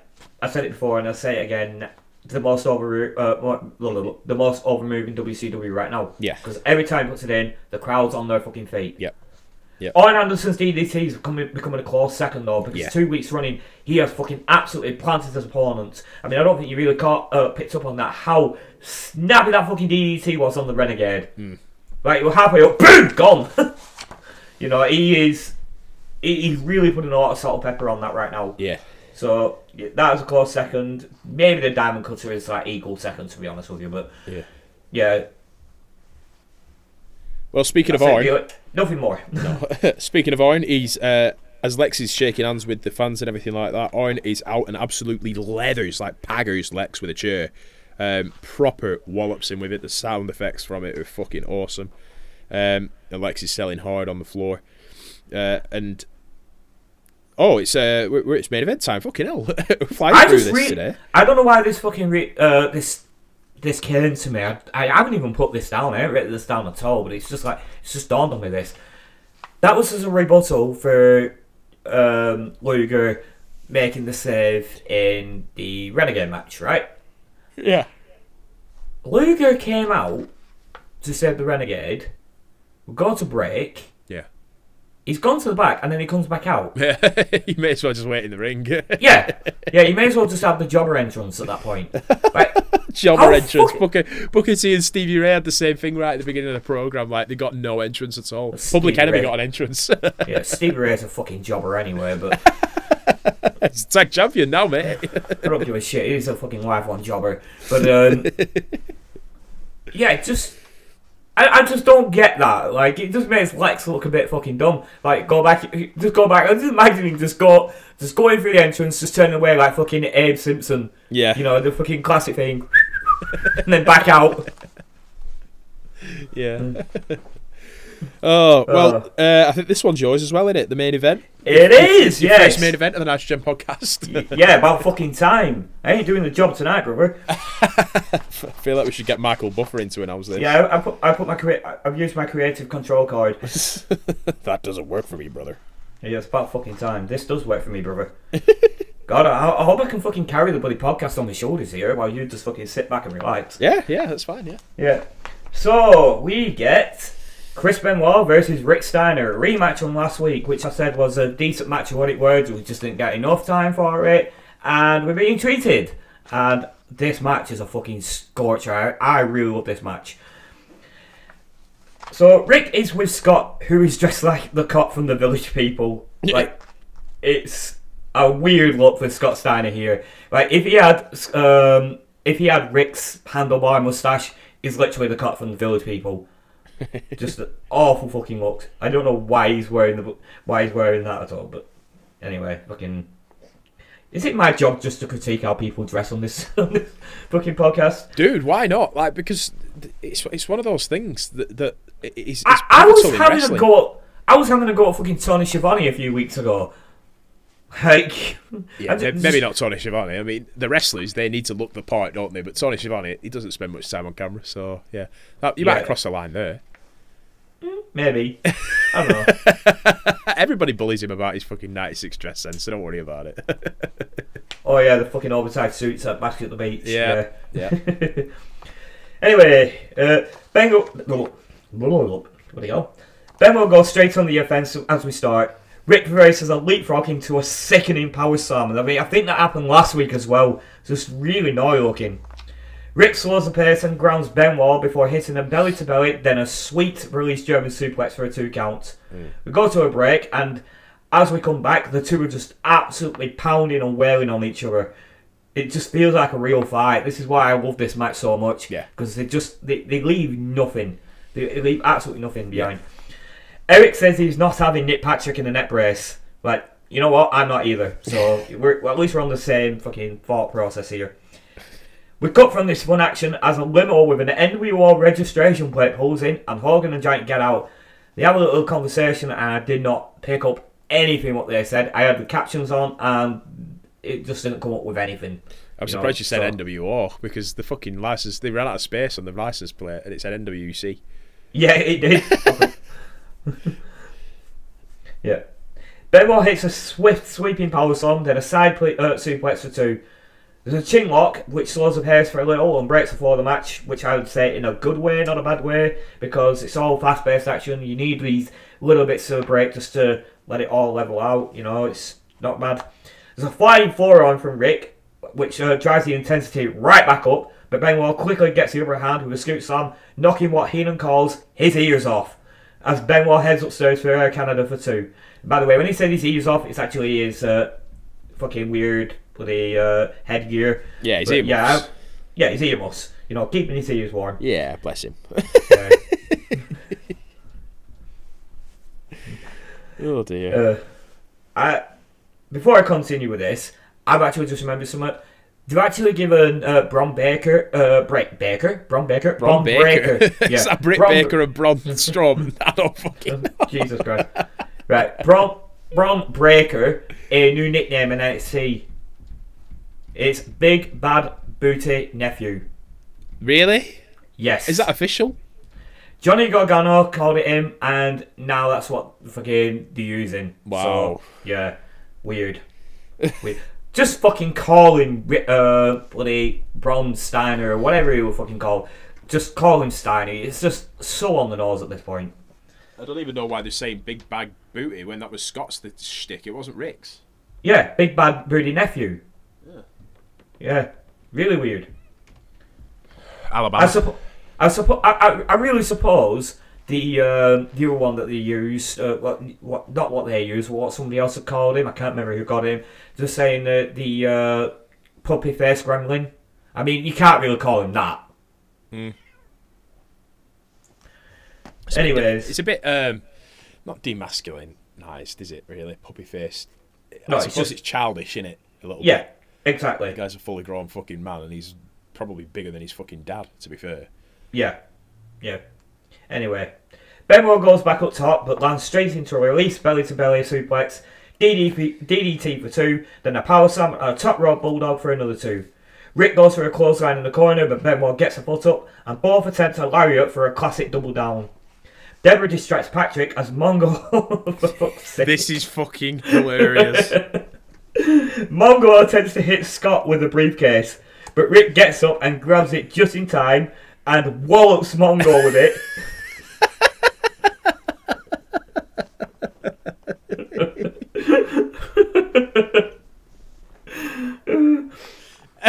His cell's just so funny. Yeah, Mongo, uh, uh, he gets absolutely decked. I can't even. It's because I can see it over and over in my head. Fucking hell, I'm in tears fucking thinking about it again. Yeah, just in case Oh, anybody God. was wondering, that will be on the Instagram. That will be on the Yes. for promotion for this episode. it's fucking hilarious. Just fucking. It's hilarious. it's it really Steve is. Mongo McMichael 101. This it fucking Yes. really is. Right, right. I'm gonna try and describe this some way, somehow. I'm gonna try and compose myself and describe this. So, as he goes to deck Scott, Rick gets up, grabs the briefcase over the rope, and just fucking plants it on his head like complete wolf, and he wobbles. his arms are up. He's actually anticipating. This is the worst thing about it. It's like the best and worst thing about it is the fact that he's anticipating it in bucket on the camera, face to the camera. So you can tell he's anticipating it. His arms are up, like, come on, do it. Boom! Gets fucking walled with the briefcase. He fucking wobbles like three times and then collapses. Meanwhile, he's actually staring dead on at the camera as he does it. Yeah. And the way he collapses as well is kind of like he has a little bit of a tilt to him as he collapses. It's like fucking if Del Boy went through the bar but actually tripped up on the way down. It was just so fucking funny. Oh god. like it is one of the best sells I have ever seen. just because of how comically brilliant it is. Oh god. It is brilliant. Fantastic. Oh man. Yeah, we will get that on social media. Yeah, It- just so Oh god. I, I'm just trying to think of a good analogy. What? You know when you get something in the grey area the back of your brain and you can't really like pick it apart, pick it out, and put it into words. I'm Yeah. kind of like that. Yeah. Kind of like Seen to be believed. It has, it, it's just Yeah. one of those things. It is fucking hilarious, and it's not. I You don't know- know, why. It, it, it, it, just because it's so. I don't know. Do you know those bloody uh, like those uh, inflatable bloody uh, standy things that you punch and it just bounces back up? Yeah. Well, imagine one of them, but it was like only a quarter full of air. Like it was, it was deflating. It very deflating when you punch when you just whacked it. It's kind of like that, just a little wobble and gone. Yeah. Or one of them um, inflatable fucking tube men that you see outside of car washes. Yeah. You know, imagine that. It's just that is probably the best description because the arms are up with them as well, aren't they? They're always up. They're always up, waving in the air. So imagine one of them just being deflated really quickly. It's like pretty much like that. Absolutely fucking brilliant. So the briefcase shot deflated Steve Mongo McMichael off, off, off the frame of the camera. Because the camera doesn't even pan down. He just he just No. falls off the camera edge. That's it. That's it. It's God, just it's good shit, man. Fuck me. good shit, pal. God. God Yeah. love you, Mongo. God love you. And then behind the referee's back, Rick plants Benoit with a briefcase behind the uh, behind the ref's back. I've already said that, and gets the win. Right, well, I, I gotta say that match fucking ruled. it was it was good. Uh, and yeah, this is probably match of the night, to be fair, going Just- back to what we were saying. Oh, Um, 100%. but Just everything I love about wrestling in a neat little package. when Rick hits Benoit over the head with the briefcase, Nick Patrick turns around and Rick slides the briefcase out of the ring, but slides it directly past Nick Patrick's feet. and Nick Patrick just Yeah. watches this briefcase from Rick Steiner's hand leave the ring and kind of just shrugs his shoulders, gets down on the mat, holds his neck, and counts the pinfall. and quite slowly, might I add. Yeah. so yeah, that wasn't the best uh, the best way of um, eradicating the evidence there, Ricky Steiner. But hey ho, It's Nick Patrick, you don't give a fuck. Like, nah, he like care. He, he won't see that. Yeah, Oh. what a fucking what a laugh. But fuck it, we're Yeah. a laugh for most What- of this match. It was just what- fucking intense. Yeah, very intense match. What a great match. What a great sell from Mongo. Just, uh, yeah, like I said, everything I love about wrestling. If you if you added a moonsault in this, it would have been per- perfect. But yeah, five stars. Yeah. Um, Yeah. We do say that we've given you the uh, given you the main event, but we've got one more match, haven't we? It's Macho Man versus Ric Flair for the US uh, title, uh, but it doesn't. Yeah. So this fucking TV show didn't really have a main event. Um, we cut to the back uh, during Ric Flair's music. Obviously, the Macho Man's already come out, uh, and it's the Nasty Boys and Hogan who are walking down uh, uh, a fucking hallway, discussing well, Hogan wants the Nasties to have his back, basically, because he needs to go out there and have a word with Macho, mano a mano. Um, and DiBiase is flaunting the, uh, yep, here's the NWO paperwork for you. So we're teasing that the Nasty Boys, if they'll be the good little boys uh, and the lackeys for Hogan and do as he says for these couple of favours that he's after, that they'll be getting an NWO contract. Hogan then goes uh, round the corner, the Nasties and DiBiase go back to wherever they were going back to. Uh, Hogan sneakily looks back and then does a little chuckle to himself, rubbing his hands together. Uh, we cut to the ring with No Nature Boy coming out. His theme's been going on for quite a while. Uh, we end up going backstage again, and this time it's the whole of the NWO assaulting Flair uh, and just robbing off with his uh, US title. Is robbing off a thing like anywhere else internationally, or is that just a is that just a British thing? That know. seems like a British vernacular to me. It does, yeah. there hasn't been many today, so we'll we'll, we'll leave that one in. yeah. I also like this beatdown because it's very gritty. Because It it's is. like a. It, it is part of the arena. It's actually quite near to the, the entrance ramp, but it looks like a warehouse.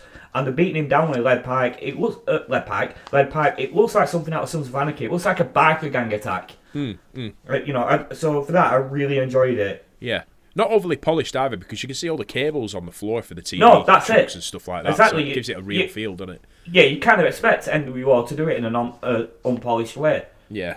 Um, Virgil, fucking Vincent, whatever you want to fucking call him, he, he sort of grabs the microphone, doesn't he? And uh, initially he's like, "Get that camera out of here! Get that camera!" And then he's like, "Oh, you want to see what is happening? Oh yeah, it's just, what, why, why?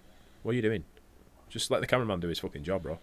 Um, Giant then stalks Liz. Giant's got all of the US title as well. Uh, stalks Liz all the way to the entranceway, uh, and then as we get to the uh, get to the commentary booth from behind the curtain, uh, Macho comes steaming in to defend Liz with a chair. Uh, but just as it looks like Macho's going to get a shot on the giant, Hogan is out of nowhere to cheap shot Macho from behind. Uh, Hogan gives the old snake eyes to Macho on the guardrail and then puts the chair across the throat of the Macho Man as Liz attempts to get Hogan off of him. Uh, they then bully Liz again, with Hogan saying that he owns her, uh, as Giant picks up Macho Man and takes him down to the ring. In what can only be described as the hurriest moment of this entire Nitro, the steps tilt as the Giant attempts to walk up them with the Macho Man on his shoulder, causing the Giant to fall one way and let Macho go the other. Thankfully, neither will be injured, but maybe a couple of scrapes to Macho Man, particularly as Macho hit the side of the steps and slid down them.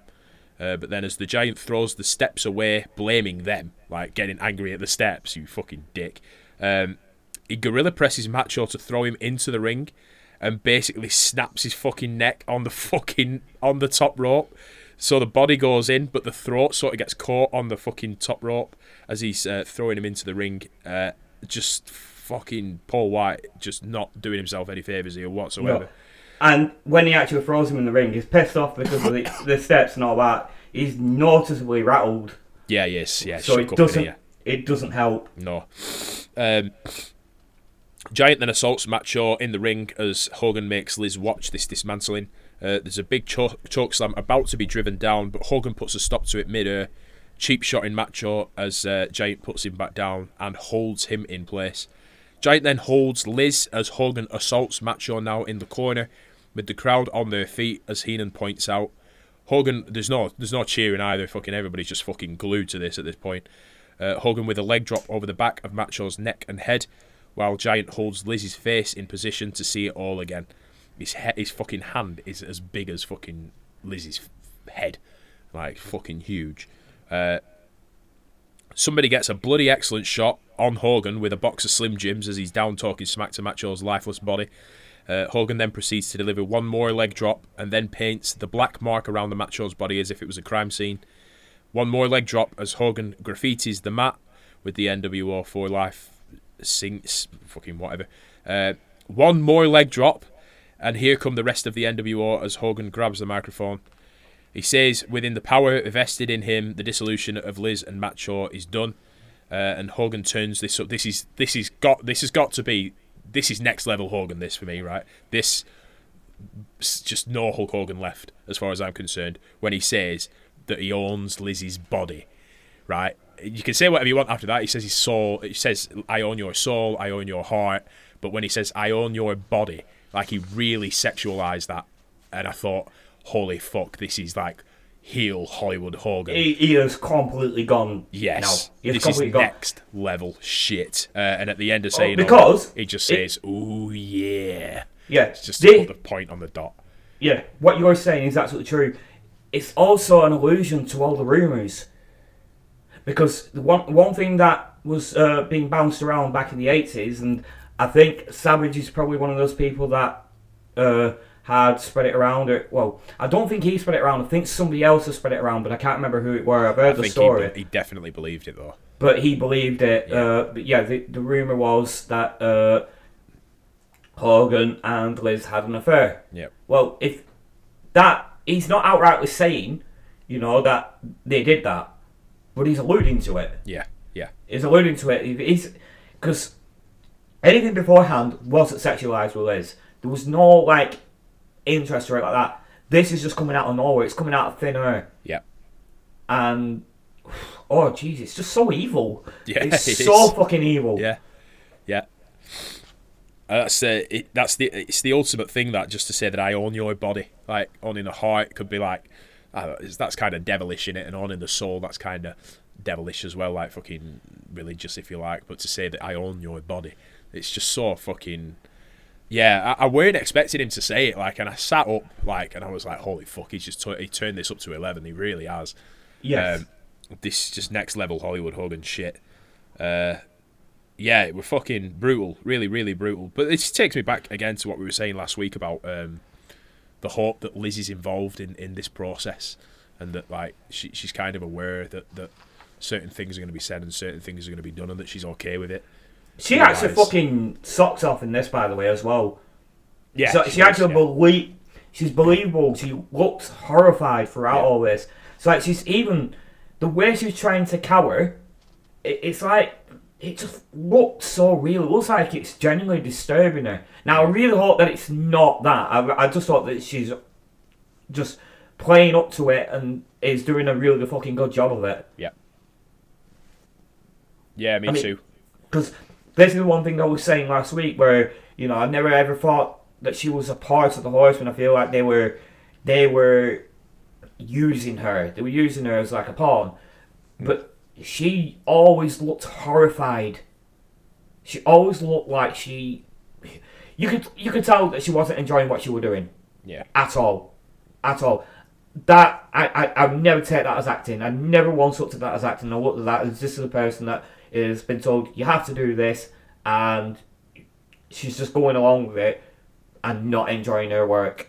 Mm, This this just seems like it's not the same. Just it just generally looks like that she is playing up to what Hogan's doing and doing a fucking good job of it. yeah, yeah.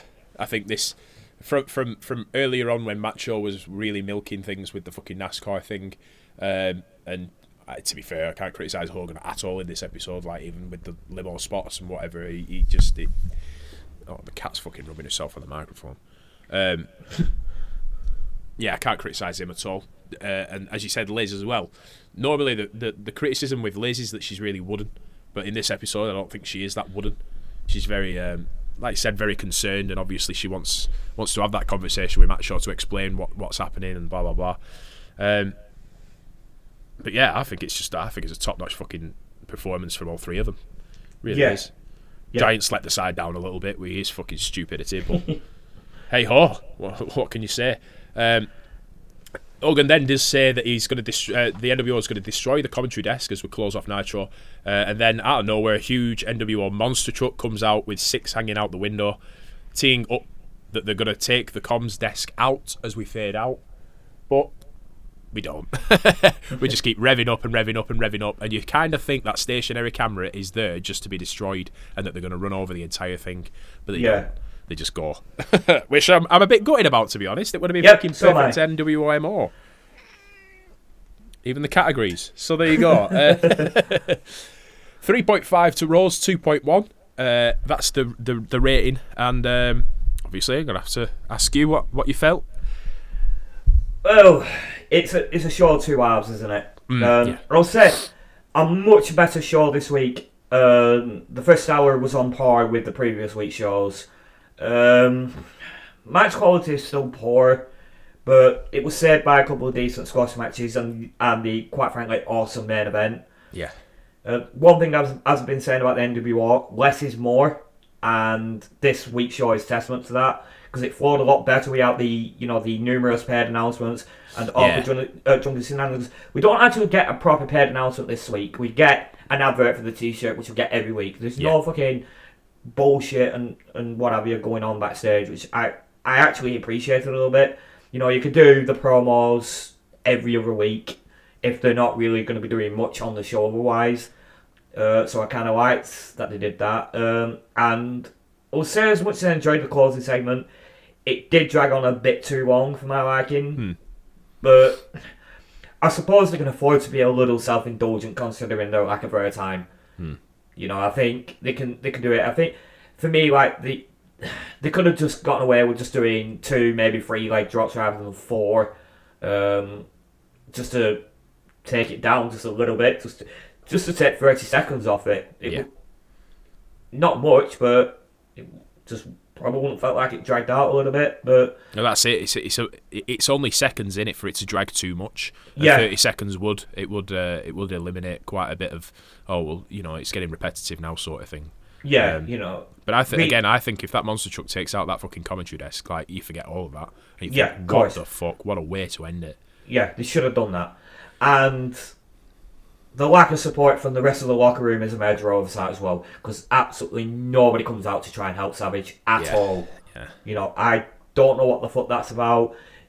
If they're setting up for something, then great. You know, I, I I'm all for it, but there has to be a reason why hmm. they didn't help Savage. And at this moment in time, what will that reason be? Is it because he's gone a little bit too damn crazy? Well, might I ask the question? Wouldn't you want him on your side? Hmm. Maybe unpredictable, but you know where his fucking heart is. You know where his allegiance lies. It's all WCW, baby. I know that's gonna age so fucking poorly, you know, but he's at this moment in time, he's all WCW. Even if he's a little bit unpredictable, he's on your side. Yeah, and he's the best shot So- you've got. Yeah, he, he, th- they're looking for a leader. He's a leader, Yep. you know. So, yeah, I don't know. I don't know what they're going. to Uh, go. I don't know where they're going with that. We'll find out, I suppose. But what I will say is, after that, I really fucking want Savage to kick Hogan's ass. you know, I really do, and Yeah, that is the that that just really un- underscores what they did tonight. It made me enjoy the NWO less, but also enjoy them more at the same time. As a, as a wrestling fan, you know, just watching it, knowing what the what this, knowing that it's it's predetermined, yada yada yada, you know, and enjoying heels, enjoying faces for their effort and the work that they do and what have you, and all that shit. I enjoyed it for that. I didn't enjoy it in the te- case case of they they've gone too far now. Yeah. I, I am that I'm that little bit I am that little boy that's like, You go get him, Savage Yeah. You know. Fucking hell, sounding like that asshole that with the jingle all the way then. Your favourite Uh, film? Come on. Uh, yeah. But yeah, uh yeah. Job well done. Cool stuff. Um, Raw results: Marc Mero defeating Fake Diesel via disqualification. the the Smoking Guns, Bart and Billy defeating um, the New Rockers, Marty Jannetty and Leif Cassidy. The Sultan defeating Aldo Montoya and Psycho Sid defeating Goldust with Marlena. Didn't detail any uh, segments or anything like that in that one this week. I'm afraid. Sorry, guys. Um, Who cares? quick rundown of, of Dave Meltzer's fucking Bullshit. yeah. uh, there's no idea where Bret Hart's going to end up. Uh, Vince is offering him a million. WCW's offering him three.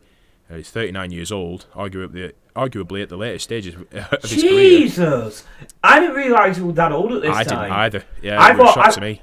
I thought early to mid thirties. Then again, he has been around since the the uh, the mid eighties, so Yeah, it kind of does make sense. But yeah, I don't think he was thirty nine. And God said he don't fucking look thirty nine here. no, he doesn't. No, looks good. Um, Oh, he looks fucking great for his age. all that shagging he was doing. Bret Hart was a hunk. Oh, totally, absolutely. it was a stone cold hunk. yeah.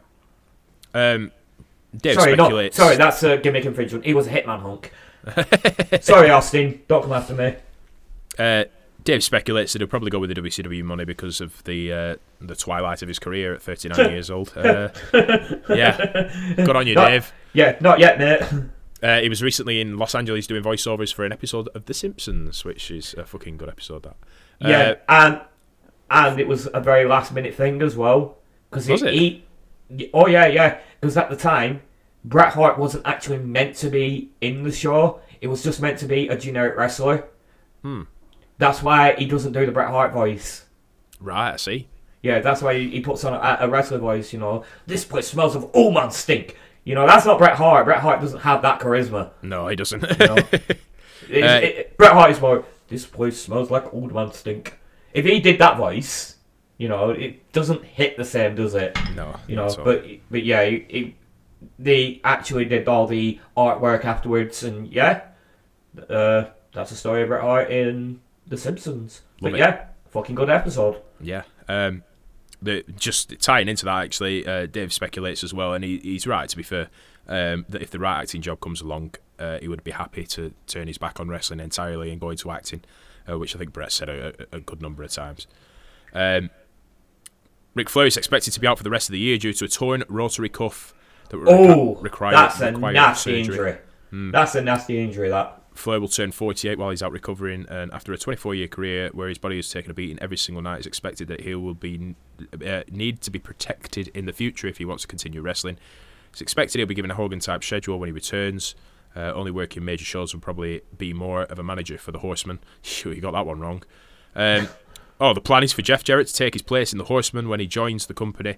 Well, that didn't happen either, did it? uh, well, it not.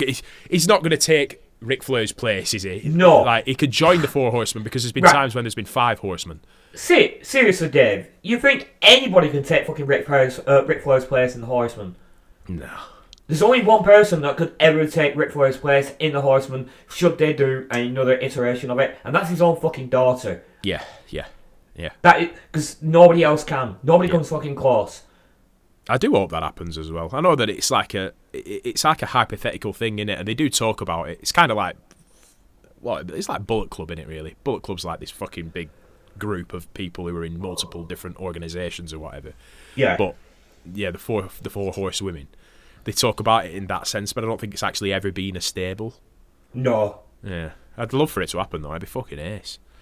Um, obviously, Dave goes into talking about the NWO storyline as being the, the, the most talked about angle in years, and many people credit for it, credit it for being what has finally put WCW ahead of the WWF as the number one promotion in the United States. Uh, but he looks into the numbers and says that things aren't quite as they seem. He says after several months, uh, the NWO. Um, sorry, for he's looked at several months before the and several months after the NWO uh, started. Pre NWO, WCW actually averaged better crowds at house shows, three and a half thousand, uh, whereas it's three thousand now. So it actually comes to actually drawing paying crowds to come to see shows. What? When it comes to actually drawing paying crowds to see shows, the NWO angle actually hasn't done anything in that regard. Uh, and in fact, there's a slight decrease. Uh, he puts that down to Hogan not wrestling on the house shows, but also the world title not being defended on house shows because they've taken the, the world title out of the house shows completely. While Monday Nitro's ratings are up with an average of 2.23, which I think I think that's wrong. I think it's higher than that now. Um, it's actually more impressive than it seems. Uh, ratings go, usually go down in the summer, uh, and the fact that they keep going up is actually really impressive and seems to correlate right from the moment that Scott Hall debuted. So yes, the NWO is definitely drawing TV viewers. Uh, but it goes on about pay per view buy rates only being up slightly, uh, and that Hall and Nash's salary is sixty thousand dollars per month, whilst they're only making an extra forty eight thousand dollars a month. So take that for what you will. Basically, he's basically saying that, that WCW are losing money to try uh, and get TV ratings, but it's not an overnight thing, is it? Like I don't get why Dave thinks that from June to October things are going to turn around so quickly and that people are just going to you're going to quadruple your fucking pay per view buy rates. It doesn't No. work like that. You're building No, a storyline. Yeah, exactly. It's like you've still got to garner interest in fans, and they're slowly but surely doing that. But you Yeah. also got to garner interest in the sponsors, and you have to compete with WWE for the likes of Snickers or fucking uh, uh, GTX Motor Oil or whatever it's called, or fucking Yeah. uh, Lugs boots or whatever. You know it, that they're not gonna fucking get those sponsorships yet or those endorsements right like that. They're not going to do that. It's simple as simple as AEW can't even do that now. Yeah, yeah. It's just, as, we said, Dave is just full of shit. Yeah, he's, he's tried to talk about things that he doesn't really know much about. isn't, Um, isn't realistic. You don't even need to know much about fucking sponsorships and all, or or or fan investment really, to to understand that. yeah, it's very No, basic, just- very layman's. Yeah. Yeah, use your fucking noggin. The other thing I'd, I'd, add to that as well is between Bash at the Beach and uh, Halloween Havoc, there's no like treble A WCW pay per view there. You know, one that they actually fucking really focus on. We've had fucking Hog Wild, which was a racist mess. We've Yes. had uh, what else have we had? Fucking I oh, we've had a Clash of the Champions, but obviously that's a TV thing. Um, what was the other pay per view? In fact, there's, there's there should be three more, shouldn't there? Yeah, we've covered all these. Fuck me. We had Fall Brawl last month. Okay, Fall Brawl. So for Fall Brawl, with it being war games, it's probably up there, but it's certainly not. Um, it's certainly not fucking A level fucking Bash at the Beach slash fucking Halloween Havoc slash Starcade, is it? Um, it's not Slamboree. Hog Wild, as we said. Oh, uh, World War Three, or is that coming round? No, I think that that's might be coming around. Yeah. Jesus Brawl. Christ, that fucking We did the Great American Bash, but that was before Bash at the Beach. yes. I am at a fucking loss. So am I. Fucking hellfire. I think we've just got cotton wool brain. When you when you do so many podcasts, you forget a lot of shit. Sometimes they're just really forgettable. Fall Brawl 96, uh, Clash at the Champions, Hog Wild. Yeah, that's all we've done for Bash. Uh, so they, they, they mustn't be on 12 pay per views yet. They must still be on like fucking 9 or whatever it is.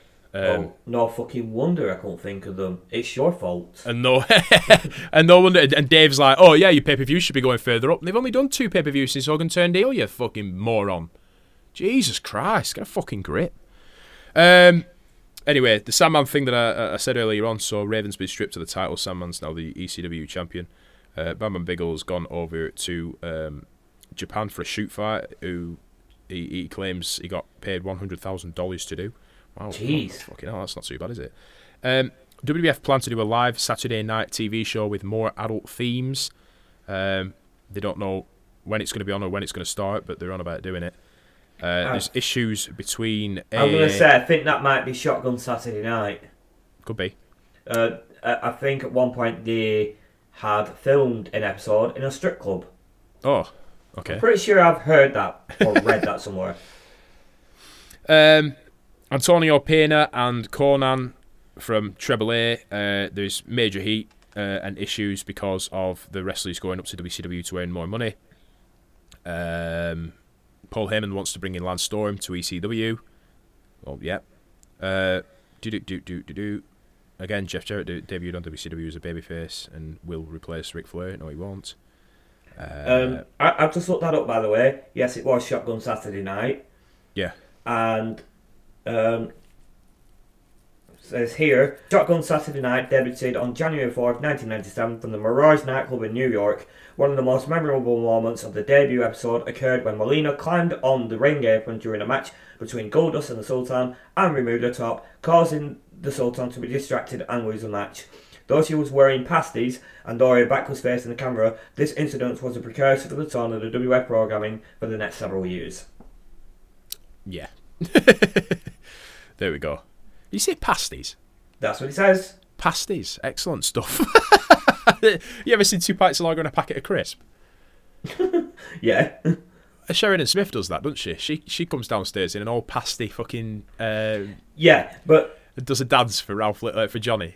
yes, but that is taking the term pasties a little bit too literal. It's basically just the little little things that cover the nipples. Yeah, it's like tit tape, isn't it? Yeah, Yeah, what the circular.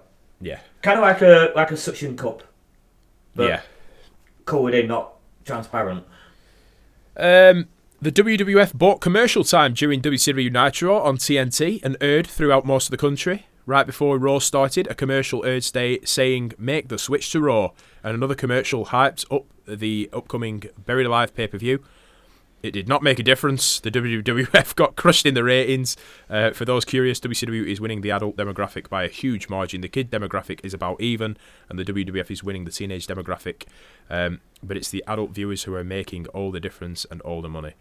Uh, Olympic gold medalist Kurt Angle has reportedly decided against doing pro wrestling, so all negotiations have ceased. Um, it looks like Randy Savage may be finishing up with WCW after the pay per view. so we'll see what happens there.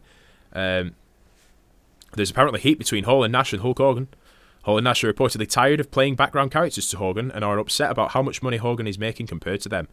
I don't think they'll be that upset, mate. To be honest, uh, No. it's Hulk Hogan for fuck's sake, You- and you certainly don't start fucking whapping your dick out and wing, fucking helicoptering after three months, do you? Um, And if they do that, Hogan would use his uh, his influence to make sure that they get less TV time. Yeah. Um, WWF is trying to get Mr. Perfect to give up his Lloyds of London disability policy because they need him to return as a babyface for if Bret Hart ends up not returning. Um, and finally, there's lots of news on the WWF Livewire show. Vince McMahon appeared on the episode to get over the angle with Jim Ross and talked about WCW some. Uh, mostly that they have lost millions of dollars and that Ted Turner has some sort of vendetta against him.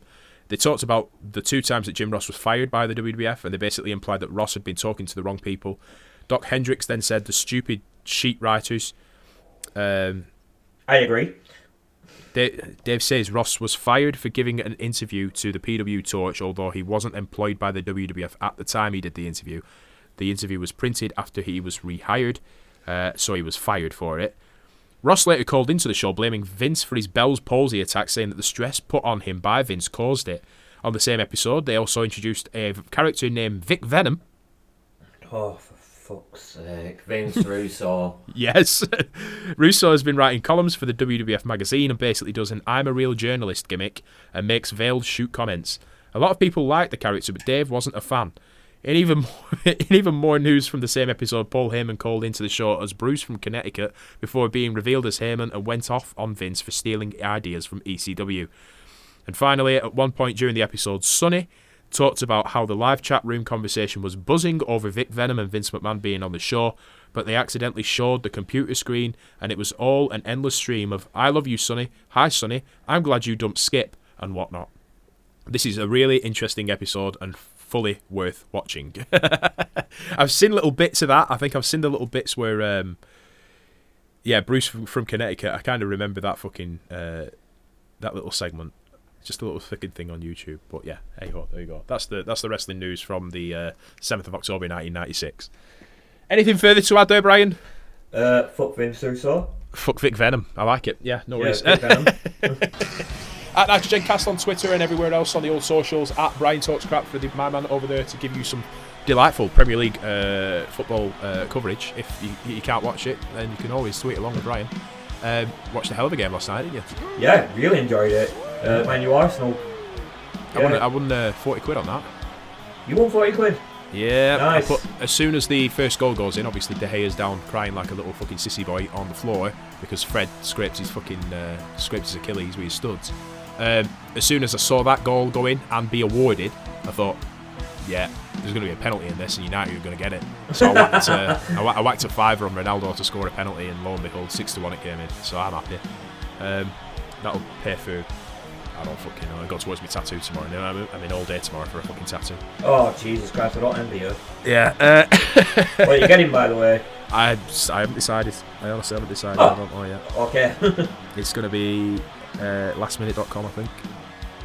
There's, uh, I, I think I'm going on the hand, so I need to have a, a, a, an in-depth discussion with Amy uh, about the, the placement and stuff like that. She did email me the other day and said I'm ab- absolutely happy to do it, but you need to realise that hand tattoos and careers they don't mix, and also there's a high risk of infection. So we'll see what happens tomorrow. Uh, we'll have a good talk about it over a coffee and shit, and see what we do. Um, but yeah, other than that, fucking hell, we're getting very close to Christmas. We're getting very close to Halloween Havoc 1996. The WCW title being on the line between Macho Man Randy Savage and Hollywood Hogan, who's, well, he owns Elizabeth's body now, so can the stakes get any higher? We'll see. Who knows? The preceding announcement was paid for by the Nitrogen podcast. We'll see you next time. Unfortunately, there was no, uh, Bill Murray